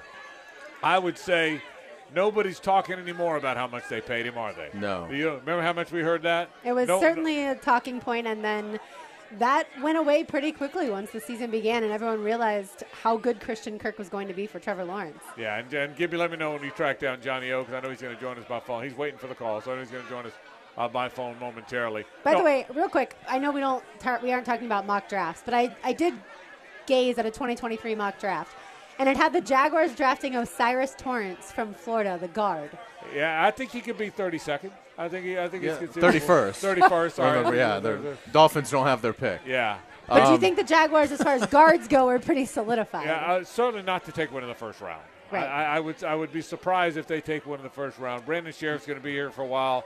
Ben Bartch got hurt early. Uh, I, you're going to draft some numbers and some depth. I'd be very surprised if they did that early in the Maybe they'll trade out of 31 and go Yeah. back Yeah, and take him at 41. there is that. I uh, no, that would surprise you. I will say this: he's going to be a good pro. I mean, O'Cyrus Torrence is going to be a really good professional football player, but I don't think he's going to wind up here. So, but that's uh, no, uh, no more draft talk. I can tell you that right now. We're done with draft talk. We got more important fish to fry. If you're just joining us late, we are live at Dick's Wings at Beach in San Pablo. It has been absolutely packed in here. This crowd has been magnificent. They've been here since before we got here. Uh, they're going to be here long after we are gone. It has been a fun time here, and we've loved it. And Dick's Wings does such a terrific job. Uh, Chip and your and company do a great job here, and we've had to manage the crowd a little bit, but he's done a wonderful job of that as well. So we are we are glad you're with us. We get closer and closer to uh, uh, closer and closer to kickoff here. You get excited? I I've been excited and but I mean it is it is amazing how it gets more intense and magnified the closer that we get to kickoff and now we're a day away. So yeah, I think it's I, I just get so excited. I mean we're all from here. We all love Jacksonville so much and uh, see our community get so excited about something that brings us all together like this. It's just it's it's it's magnificent and uh, it, it just it never ceases to amaze at, at what sports can do. Look, I, I'm so, like you said, so proud to be from Jacksonville, born and raised here. My parents are here to celebrate the Jaguars. I have friends here with their little kids who were born Jaguars fans, and they get to they get to experience this as they grow up, and that's sensational. My first game as a Jaguars fan, I went to with my grandfather, who a few years ago the Jaguars celebrated him as the veteran of the game, and I- I know he's smiling down on all this success right now and it's just it's a miraculous magical thing and i'm excited for everyone that's going to the game tomorrow night but moreover just excited for where this team is going to take our city frank we talked to mayor curry earlier about the stadium renovations we are headed to a really really Yeah. special time in the franchise history No question. And the franchise is going to be here a long time. I'll tell a story. I, I haven't told a story on the air, but I saw it on Twitter, and, I, and I'll tell it now, I guess. Um, corny story, but for me, it's kind of a cool story. So, somebody, this guy, Kevin Gallagher, that, that tweets all these old NFL things, um, uh, NFL historian, tweeted a video of the Ice Bowl, the, the Green Bay Dallas Ice Bowl, and CBS televised that. But rather than use CBS broadcasters, the play-by-play voice of the Packers did the first half, and the play-by-play voice of the Cowboys did the second half. I don't know if you guys saw this or not, and, and Frank Gifford, I think, did color for both. And the play-by-play voice of the Cowboys, who did the second half, was Jack Buck. And the play-by-play voice of the Packers, who did the first half, was Ray Scott. And it had Ray Scott talking. I just saw this a couple weeks ago. Ray Scott talking, uh, and uh, welcome to the Ice Bowl. It's really cold. Well, Ray Scott is from Johnstown, Pennsylvania, and was very good buddies with my dad. And uh, and my dad always thought it was cool that his buddy was an NFL play-by-play guy. Isn't that cool? Funny, is. funny how the world works sometimes, you know. And I Absolutely. thought, and I said again, it's kind of a corny story, but I saw it and I thought, you know, and it never, I never, I never processed that during all these years of doing it.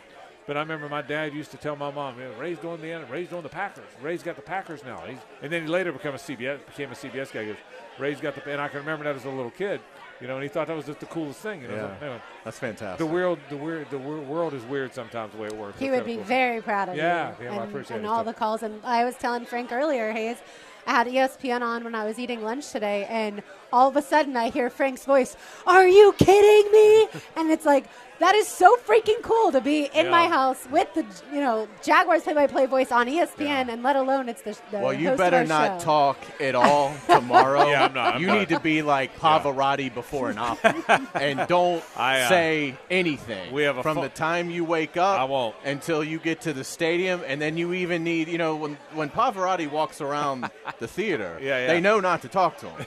Because he's got that voice he's got is, stuff. is for the Yeah. for the audience. Yeah, yeah. And so th- I you're concur. gonna need you're gonna need six or seven of those things Yeah. tomorrow night. Yeah, they're- they're- I mean, it- it is going to be a big night. Yeah, they- I- when it they- comes to highlights. I have people ask me a lot of times how many, how good is that? Will there be?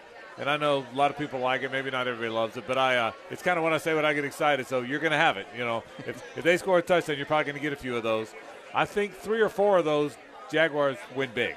It all comes down to how many of those. And they, and by the way, I will tell you, every now and then at the end of the game, I'll throw one in on purpose.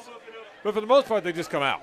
You know, th- whether it's our Organically. Yeah, for Yeah. the most part, they just in, in the moment they just tend to come out. So, That's uh, what was on the sign that the little boy had. the little boy had a sign that tweeted, "How good game. is that?" Which is really nice. That's all that little, that little guy made my day. But hopefully, there'll be a few of those coming up uh, in uh, on, on tomorrow's ball game. I'll tell you this: I um, I think the Jags are going to win. That's not because I'm here with the Jaguar crowd. Because if we do a pep rally next week, if the Jags win and they're going to Kansas City, I don't know that I'm going to feel that way. And, and if I don't feel that way, I'm going to say I don't feel that way. But I, I, I'm I am oddly very confident. I don't know why I am. Almost more than last week. Last week, it all made me nervous. Uh, uh, Mayor Curry said it today too. More nervous last week than this week. Because if they messed up last week, I don't know, it would have been a real downer way to end the season. Now, if they don't win tomorrow, it's not a good way to end the season, but they've done what they had to do. It's not house money. I'm not saying that. Uh, you don't get you. It, these the opportunities playing the playoffs are too rare to ever call one house money. But it still won't be as devastating to me as had they not made the tournament and the damn Titans had gone on again. You know what I mean? It just would have felt so different. Absolutely. I, I think the confidence for me is because I think Trevor's better than Justin Herbert. Not by a ton, but I think he's the better player. I do too. I do too. And I don't think the Jaguars really even need to lean on Trevor to win the game because I think Etienne is going to run wild all over the Chargers. And so I don't know that Herbert has that. That's just not who Ekeler is. Ekeler is a is a great safety blanket out of the backfield. He, he's he's a tremendous receiver, but I don't think he's a guy that the Chargers are going to give the ball to 20 times. So I I feel confident. I I hope that it is uh, it is well founded by the time we get to midnight tomorrow night. But I feel much better about this game than I did the Tennessee game for all the things you you talked about. It was just uh, the the intangibles of that game favored Tennessee. Not I get on paper the rosters with them being down uh, their quarterback that tilted to the Jaguars, but it, it, it I think there was so much pressure on the Jaguars to win. That's been removed. And uh, I think the Jaguars are going to play free and easy, and I think Trevor's going to be very motivated after not playing particularly well the last two outings. I was wrong last week. I thought the Jaguars would keep the Titans to under 10 points. But I should have known Derrick Henry was fresh and he was coming in here with one thing on his mind and one thing only, and that's get to the playoffs. And he thought he could do it almost single handedly. He did. But I do think Because you yeah. weren't that far off, and they scored 16. It's not like Sure. it's not like you're way off the mark on that. They, they weren't. You, you No, but I definitely thought the Jaguars' offense was going to do kind of what it did the first time around when the Jaguars played the Titans, and, and that's what obviously didn't happen.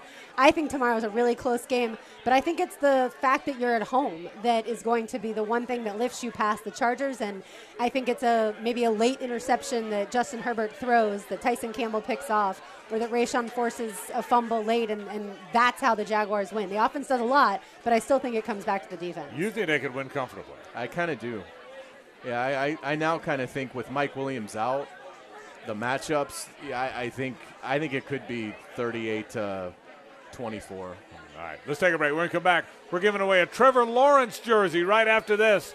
This is 1010XL and 92.5 FM. Y'all ready for this thing? All right, here we go. I need a Duval first. One, two, three. Duval. All right. You, again, got to be here to win. Lauren's going to draw it out of here. Winner gets a. This is really nice. A Chris Trevor Lawrence jersey. Messinese? Chris Messinese? Chris Messinese. Is Chris here? Looking for Chris. Chris, Chris- Messinese. That's you. Okay, you just won the signed jersey. How about that? Congratulations, Chris. Chris, how about this? Is that good? Congratulations, Chris. Well deserved. Thank you so much. Nice of you to say. Chris is the winner. He's there. You go. Nice job. Chris is very excited. Very deserved. We'll give away the tickets at the bottom of the hour. About another 12 minutes, and we got tickets coming in a bit. In the meantime, let's say hello to our buddy Johnny O. John, it's crazy in here. How you doing, buddy? Well, it's crazy, and there's no way that I'm better than Pickett. So let's get this out of the way. You're not better than tickets. You're right. Uh, John, uh, quick overview. I, I two evenly matched teams, two evenly matched offenses. Jags are at home. Uh, big picture. You can pick it in a minute, but how do you see this thing? Well, you know, I've said all week. Uh, this is a game truly. Last week, I would have been surprised had the Jaguars lost. Now they almost lost, but it would have been surprising because I thought they had the edge at quarterback. I thought they were playing better, the whole thing. This week, look, you know, the Chargers lost last week, but they had won four in a row before that. So I kind of consider them on a five game winning streak because that game didn't matter to them. I think the quarterbacks are pretty equal. I think the coaches are similar. I do think the Jaguars should have an edge at coach because uh, Pederson's been there before. Um, so you know, I I think the Jaguars win it, but I think it's going to be a high scoring 31-27 game either way. Could come down to a field goal, et cetera, et cetera. But I, it's what the playoffs are supposed to be. Fourth and fifth seed are supposed to be even, and I think it is. John, how do you view Mike Williams not playing for the Chargers? How does that change how the Jaguars might defend them? And and your expertise can a coaching decision like that, an error like that, can it affect how a team plays?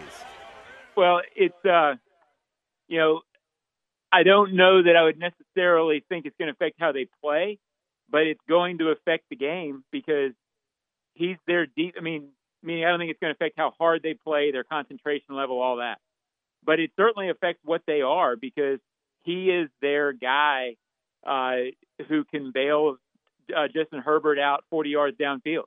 You know, what the Jaguars really don't have right now is a guy who can go win 50-50 balls 30 yards downfield. Mike Williams is that guy. Mike Williams is their deep threat. He certainly affects how they play and how the Jaguars defend them. Uh, him not being there is huge. I think it it more tips the scales toward the Jaguars because they're an easier team to defend. They're a hard team to defend with him and Keenan Allen in the game. Uh, so I think it's a huge edge for the Jags. John, one of my favorite things this week was during the sounds of the game, we got to see inside the team's first meeting, and Doug Pederson said, I want you guys to get ready to play games in January and February. How much does that belief resonate with his team? Um, well, the message all season uh, certainly resonates in the sense that Doug believes that a big part of this game is psychological in the sense that, you know, he wanted them to know they could be a playoff team all year. I, I think that goes back to the remember uh, OTA gate or uh, mini camp gate, whatever we called it, when he yep, canceled yep. three mini camp days. Oh my goodness, they're never going to be prepared. Well, I thought the whole thing. He didn't come in the first week of the off season when he could have. I thought all along he was telling this team, "Hey, don't worry, you guys are capable of winning without going 24/7 all off season." I, I thought those were the messages he was sending. I don't think he ever came off that. So I think that does resonate in the sense of all season long, I think he kept telling them, "You can be a playoff team. There's no reason you can't be. I don't care if you're three and 14 or 0 and 17 last year. You can do this." So uh, I don't think he had to say that every week, but I think his messaging sent it all year. John Oehser with us from uh, Jaguars.com. John, the, the the concern last week was that they'd be jittery because it's a young team most of whom had never been at, at, something like this or through something like this at the professional level. And frankly, I thought they were a little nervous. I thought they played tight. I think Doug would tell you that. But I also think that's almost a dress rehearsal of sorts to get that out of their system. Do you see it that way? Did you think they were a little tight last week? And, and is that kind of out of the system, in your opinion? Yeah, and I was a little surprised that they were tight. I, I don't know why. I didn't expect them to be. But yeah, I thought they were. I thought Doug coached to that a little bit in this sense. I don't think he coached tight, but I think he tried to make sure that a team that maybe he sensed was a little tight didn't make the tragic error. You know, they didn't drop Trevor Lawrence uh, nine yards behind the line of scrimmage and make him throw downfield. I thought he was trying to be safe with it. I thought that was why he called the reverse down near the goal line. That's a safe way for coaches to be aggressive. It turned out the pitch was bad, so it, it sort of backfired. But I think he coached safe against a team that he didn't think could score a lot of points to beat him. If you follow me, coach conservative maybe. I don't think he thinks that's what this game is. I mean, so I think his play calling will reflect that he's got to go after it, got to be aggressive. Uh, I definitely think that the Jaguars played a playoff game last week as close as you can get, and I think that experience will serve them well. You know, will they be jittery the first series? Maybe. I think it'll go away a lot quicker than it did on Saturday.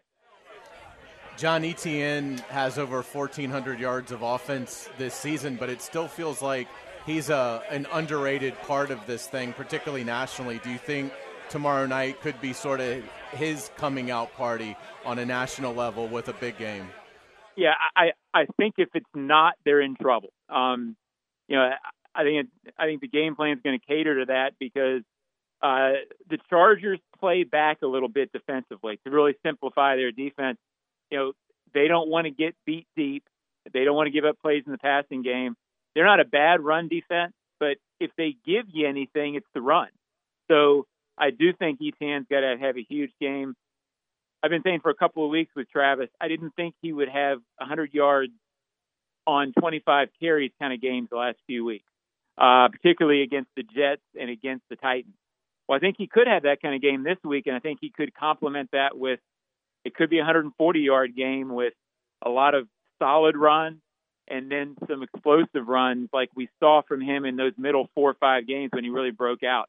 Um, I think if they win, he's over 100 with at least one explosive. John, is Mike Caldwell calling more blitzes or are the blitzes just more effective? Well, you know, I'm not sure of that. I haven't really studied whether he's calling a lot more. Uh, the one the other night was sure effective. But so, um, you know, I'm not sure of that, Lauren, to be honest with you.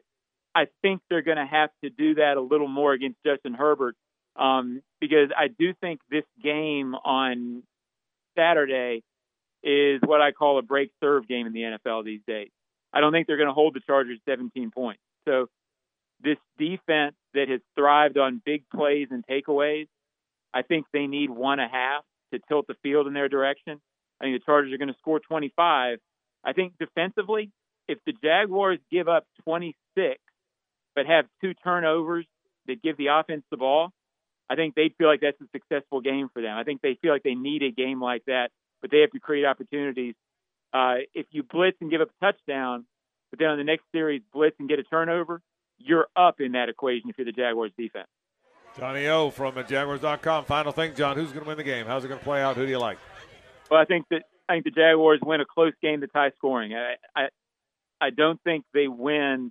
Uh, I mean, I, I don't think the game will be in the teens or the low 20s. So I think the Jaguars have to get back, win a game like that Dallas game, where you gave up some points, but you made some big plays defensively. Remember the two breaks to serve: Rayshawn Jenkins interception in regulation, Rayshawn Jenkins interception in overtime. I think it's got to be that kind of game for the Jaguars to win. It does feel like 35 31, 35 28 has got that written all over. John Oehser, great work. We appreciate it, brother. See you at the ballpark. Thanks, man. Looking forward to it, guys. Thank you, Lauren. See you. Uh, all right, Johnny O checking in from Jaguars.com. We're going to take a break. When we come back, we're giving away some tickets. Tickets, everybody. After the break on 1010XL and 92.5 FM. Duval. It's a Big Chief Tire Friday on The Frangie Show. For all of your tires and automotive service needs, it's Big Chief Tire. The Jacksonville Jaguars are going to win this thing on a defensive play by Josh Allen. The teams are shaking hands. Eight seconds to play. They were two and six. They were three and seven. It didn't matter. We have hit zeros. The Jaguars have beaten the Tennessee Titans. They just swept them for the first time since 2005. Jacksonville 20, Tennessee 16. The Jags win the AFC South. The Jags have a home game in the NFL playoffs. How good is that? What a way to come back, huh? What a way to come back. Someone's getting club seats right about now, is what's happening. One more time before we do that. One, two, three. Duval! All right, well done. Now, when if you win the club seats, by the way, you have to be here. Um, your email is on here. They will be emailed to you later on. There's no hard tickets. They'll be emailed to you. Here we go. Lauren Brooks is the most important assignment of her career right here. She looks I've very nervous. so I'm not going to lie. She looks life. Right, nervous we right now. I've seen her nervous. She looks nervous. The winner is Lordine O'Connor. there we go, right here. Lordine O'Connor. Congratulations, Lord. They are dancing. Congratulations. Lordine. Congratulations. All right. So I will, yes. Yeah. You double check your email, and I will right? send That's the right email? Perfect. I will send that, and those will show up in your email. Those, those. Oh, all right, one more for the one more time. One, two, three. Duval. All right. Hey, we're going we're going to wrap the program now. Uh, we first Lauren's got news and notes in just a sec, but before we do, uh, Gibby, how about an injury report? The personal injury attorneys of Farah and Farah present this injury update. Farah and Farah. Jacksonville. Protecting you and your family since 1979. All right, let's first begin with the visiting Los Angeles Chargers, who I'm told just got into Jacksonville, according to our text line brought, uh, brought to you by Lifetime Enclosures. Mike Williams is the injury certainly that we know about. He is uh, out of this game with a back injury, a f- back fracture. It was revealed this morning by multiple reports. Otherwise, the Chargers are relatively healthy coming into this game. For the Jaguars, several are listed as questionable, but you know they're going to play. Riley Patterson did not practice the Jaguars kicker on Tuesday, but he's logged two full practices the last two days. So Patterson, the kicker, is good to go. One to watch certainly is Ross Matiscik, the long, long snapper. Uh, did not practice Tuesday or Wednesday, but he was upgraded to limited practice on Thursday, and that is your injury report for the game. All right, Gibby, well done. Before we do news and notes, three more footballs. Who wants a football right there? You've been here all day. You've been here all day. One more. Whoever gets it, get there you go. Thank you guys uh, for coming out very, very much. Uh, now, um, Lord, news and notes. Yes, news and notes is always brought to you by Doubled Up Sport Fishing Charters. They are the best in the business, whether you want a half day, full day, or overnight charter. Go see them aboard the luxury 50 foot Custom Carolina with Captain John Sheffield. Doubled Up SportFishingCharters.com to book your charter or find them on Facebook. So we know the Jaguars have no Pro Bowlers. Well, the Jaguars, Jaguars also do not have an AP All Pro on this team, but a few Jaguars did get AP All Pro votes. Those guys would be Brandon Scherff, Foye Oluokun, Tyson Campbell, Rayshawn Jenkins, Logan Cooke, and Jamal Agnew. Yeah, if you don't get a Pro Bowler, you're not going to get an All Pro because that comes first, obviously, because there's fewer people on it. But I think we're going to have some as the, as the years move along. I, I really believe there will be some Pro Bowlers. I think uh, it's hard to be an All Pro because there's one guy per spot. You know, it's hard. It's hard to be. It's going to be hard for Trevor Lawrence to be an All Pro when Patrick Mahomes is playing. That's just the way it works. But Pro Bowlers, I think we're going to have our share. Yeah, I agree. I think Oluokun next year is going to have a lot of momentum coming in after leading the league in tackles the last two years. So if he can have that kind of production again in, in 2023, I think Oluokun will be a Pro Bowler and we'll get a lot of the All Pro love. So Josh Jacobs was the first team All Pro. He was the running back, obviously, from the Raiders. Hays, can you believe the Raiders season went the way it did, the way that they had Davante Adams and Josh Jacobs play so well? They were puzzling throughout. They would build these 10 point, 17 point Yep. leads. They did it here in Jacksonville and just could not hold it. Just had no clutch gene whatsoever. It cost the quarterback his job, and we'll see where Derek Carr ends up. But yeah, Raiders were, were incredibly puzzling. And again, that's why if they were able to get Tom Brady, you got to think that they would feel they're contenders in the AFC next year. It's going to be a fascinating offseason, but hopefully we've got four games before we get to it. Yeah, we're no hurry. We're no hurry. Davante Adams, by the way, also a, a first team All Pro. As far as the Chargers, they've got Nick Bosa. Or sorry, San Francisco has Nick Bosa on their team. When it comes to though an edge rusher who the Jaguars did face, Micah Parsons for the Cowboys. Frank, how well does this offensive line have to play for the Jaguars Yeah. facing the other Bosa? Well, the, the what makes him so tough is they've got two of them. Uh, Khalil Mack, he's eight sacks, but he's still better than that. When Khalil Mack is good, he's really good. And I think the fact that they have Khalil Mack as well as Joey Bosa, oh, I think that's that's a problem. I, I think I think the two keys to the game: uh, can you protect, can you block those two guys, and can you get to Justin Herbert? The team that rushes the passer better is probably going to win the game. I mean, the team the team that finds a way to affect the passer. I'm telling you, this is going to be a close game. I think the narrative that everybody keeps talking about will come true. A lot of points, um, back and forth game. Uh, so winner in the 30s, loser might be in the 30s. I'd be shocked if the winner's not in the 30s. I think the loser's going to be in the 30s, but I'd be shocked if the winner's not. So yeah, to your question, how how Bosa plays, how Mack plays, what the Jaguars can do with Arden Key and Josh Allen and Travon, who affects the passer, not necessarily who, who finishes the game with the most sacks, but who affects the passer the most. In my mind, will decide determine who wins the game. Yeah, absolutely. And again, I think the Jaguars are going to be able to utilize Etienne to keep Bosa and Max somewhat off balance. And I'm not sure the Chargers will be able to do that against the Jaguars. And and so I again, I think it's going to be. Uh, I, I, agree. It's the it's a crossroads moment of the game. Is who's going to handle that the best? I think the Jaguars are more equipped to do it. The Chargers do have an All-Pro. That would be Derwin James. How good is he? Best safety in the league, and, and, and there's there's some prominent safeties in the league. He is more than a safety. He he is a safety who can be a linebacker if you need to rush the passer, who can be a cornerback if you got to cover a really good player, who can be a playmaker if you need the ball back. Derwin James is a really good player. I mean, he he is as good a safety as there is in the league, and he's he's Adrian Wilson, Troy Polamalu. I mean, he's that good. He is elite, elite, elite.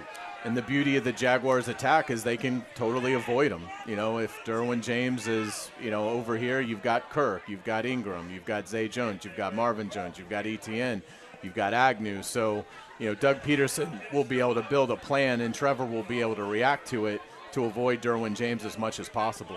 Trevor Lawrence over the last seven games, 14 touchdowns, two interceptions, six and one record, and obviously won the division. Pretty good. Yeah, he's playing at a really elite level, and that's just the start of it. Uh, that's you know uh, who who knows how long it's going to go this year.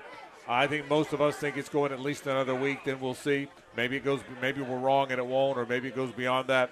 But regardless of when it ends this year, that is the start of something. And it's not just us talking about it. You're going to hear all the one thing about the NFL that always stays in the news you're going to hear more talk about look out for Trevor Lawrence and the Jags next year. Again, I don't want to get ahead of ourselves. Let's win tomorrow. But I'm just telling you, it will be a very positive offseason narrative. There won't be a whole lot of people wondering who the Jags are taking in that damn draft. There'll be a lot of people wondering where they're going to be in the power polls. That's what it's going to be. I really believe that. Yeah, absolutely. As long as Trevor Lawrence and Doug Pederson are here, that partnership opens a championship window that will be open for its entirety with those two guys here uh, it's, it's incredibly exciting to see. And again, Trevor hasn't played well the last couple weeks, so I, I think he's going to be motivated. He knows the defense and special teams bailed them out against Tennessee.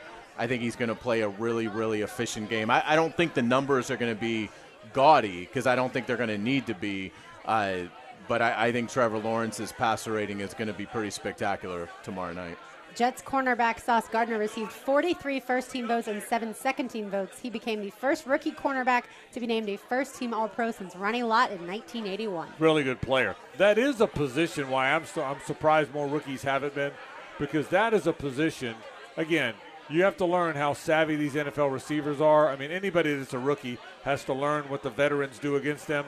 But you don't have to learn a lot of defenses. You don't have to learn. You're not even learn. You're not on offense cornerback is the one spot where I think you can be good really, really fast. I really do. That's a magnificent stat. Yeah. I mean that that is Before just that's, that, that's incredible. Yeah. That it's been that long. Ronnie Lott just such a unbelievable player, such a legend, and wow, that's that's stunning. What a what an accomplishment for Sauce Gardner. And I feel like that's another. I mean, that's a guy the Jaguars faced, obviously, up in New York, and so it's good that they've played some of these really talented players. Chiefs tight end Travis Kelce and Vikings wide receiver Justin Jefferson were both unanimous decisions. Anyone else would have been a unanimous selection for y'all? For All Pro? Yes. Uh, boy, that's hard. That's great. That uh, Justin Jefferson for sure. Jefferson and Kelsey were the two. Yeah, yep. yeah. Uh, yeah, it's tough because like Aaron Donald was hurt. Uh, so he, normally he'd be Yeah, a guy. yeah. What about the running Mahomes? Well, nah, I'm- it's just I'm- tough because I mean, Mahomes is clearly the best guy to me. Yeah. But there is, but there is Josh Allen, and, And- there is right, Burrow, Jalen and- Hurts. Jalen Hurts. I mean, yes. yeah, I mean it's that's interesting. What about Logan Cooke? you have a 10-10 take, Gi- give me, give me. Did you say you had news? Did I, or did I not hear that right? I thought. I thought I heard Gibby say you have news. Uh, Gibby did not. No, you know what? I, I thought I misheard. But yeah, I'll, just want a 10-10 take. This is going to be a very complicated one, a very de- deep one. You have to think through this one. My 10-10 take is always brought to you by Batteries Plus. Power it, light it, fix it. Eight Jacksonville area locations. Jags are better and they're going to win. There's your 10-10 take. I think they got the better Love team. it. I think they're the better team. I think they're going to win the game. I, and, and, I, and I am totally convinced of that. I'd, I would be, I would be more surprised if they lose tomorrow night than I would have been had they lost last week. You the same way or not? I, I agree because the Chargers, this is all new to them too. It's Justin Herbert's playoff debut. They've got to fly across the country and, and play on a short week. Uh, Brandon Staley, I think, is about to lose his job. Uh, there's a lot, a lot of pressure on that staff.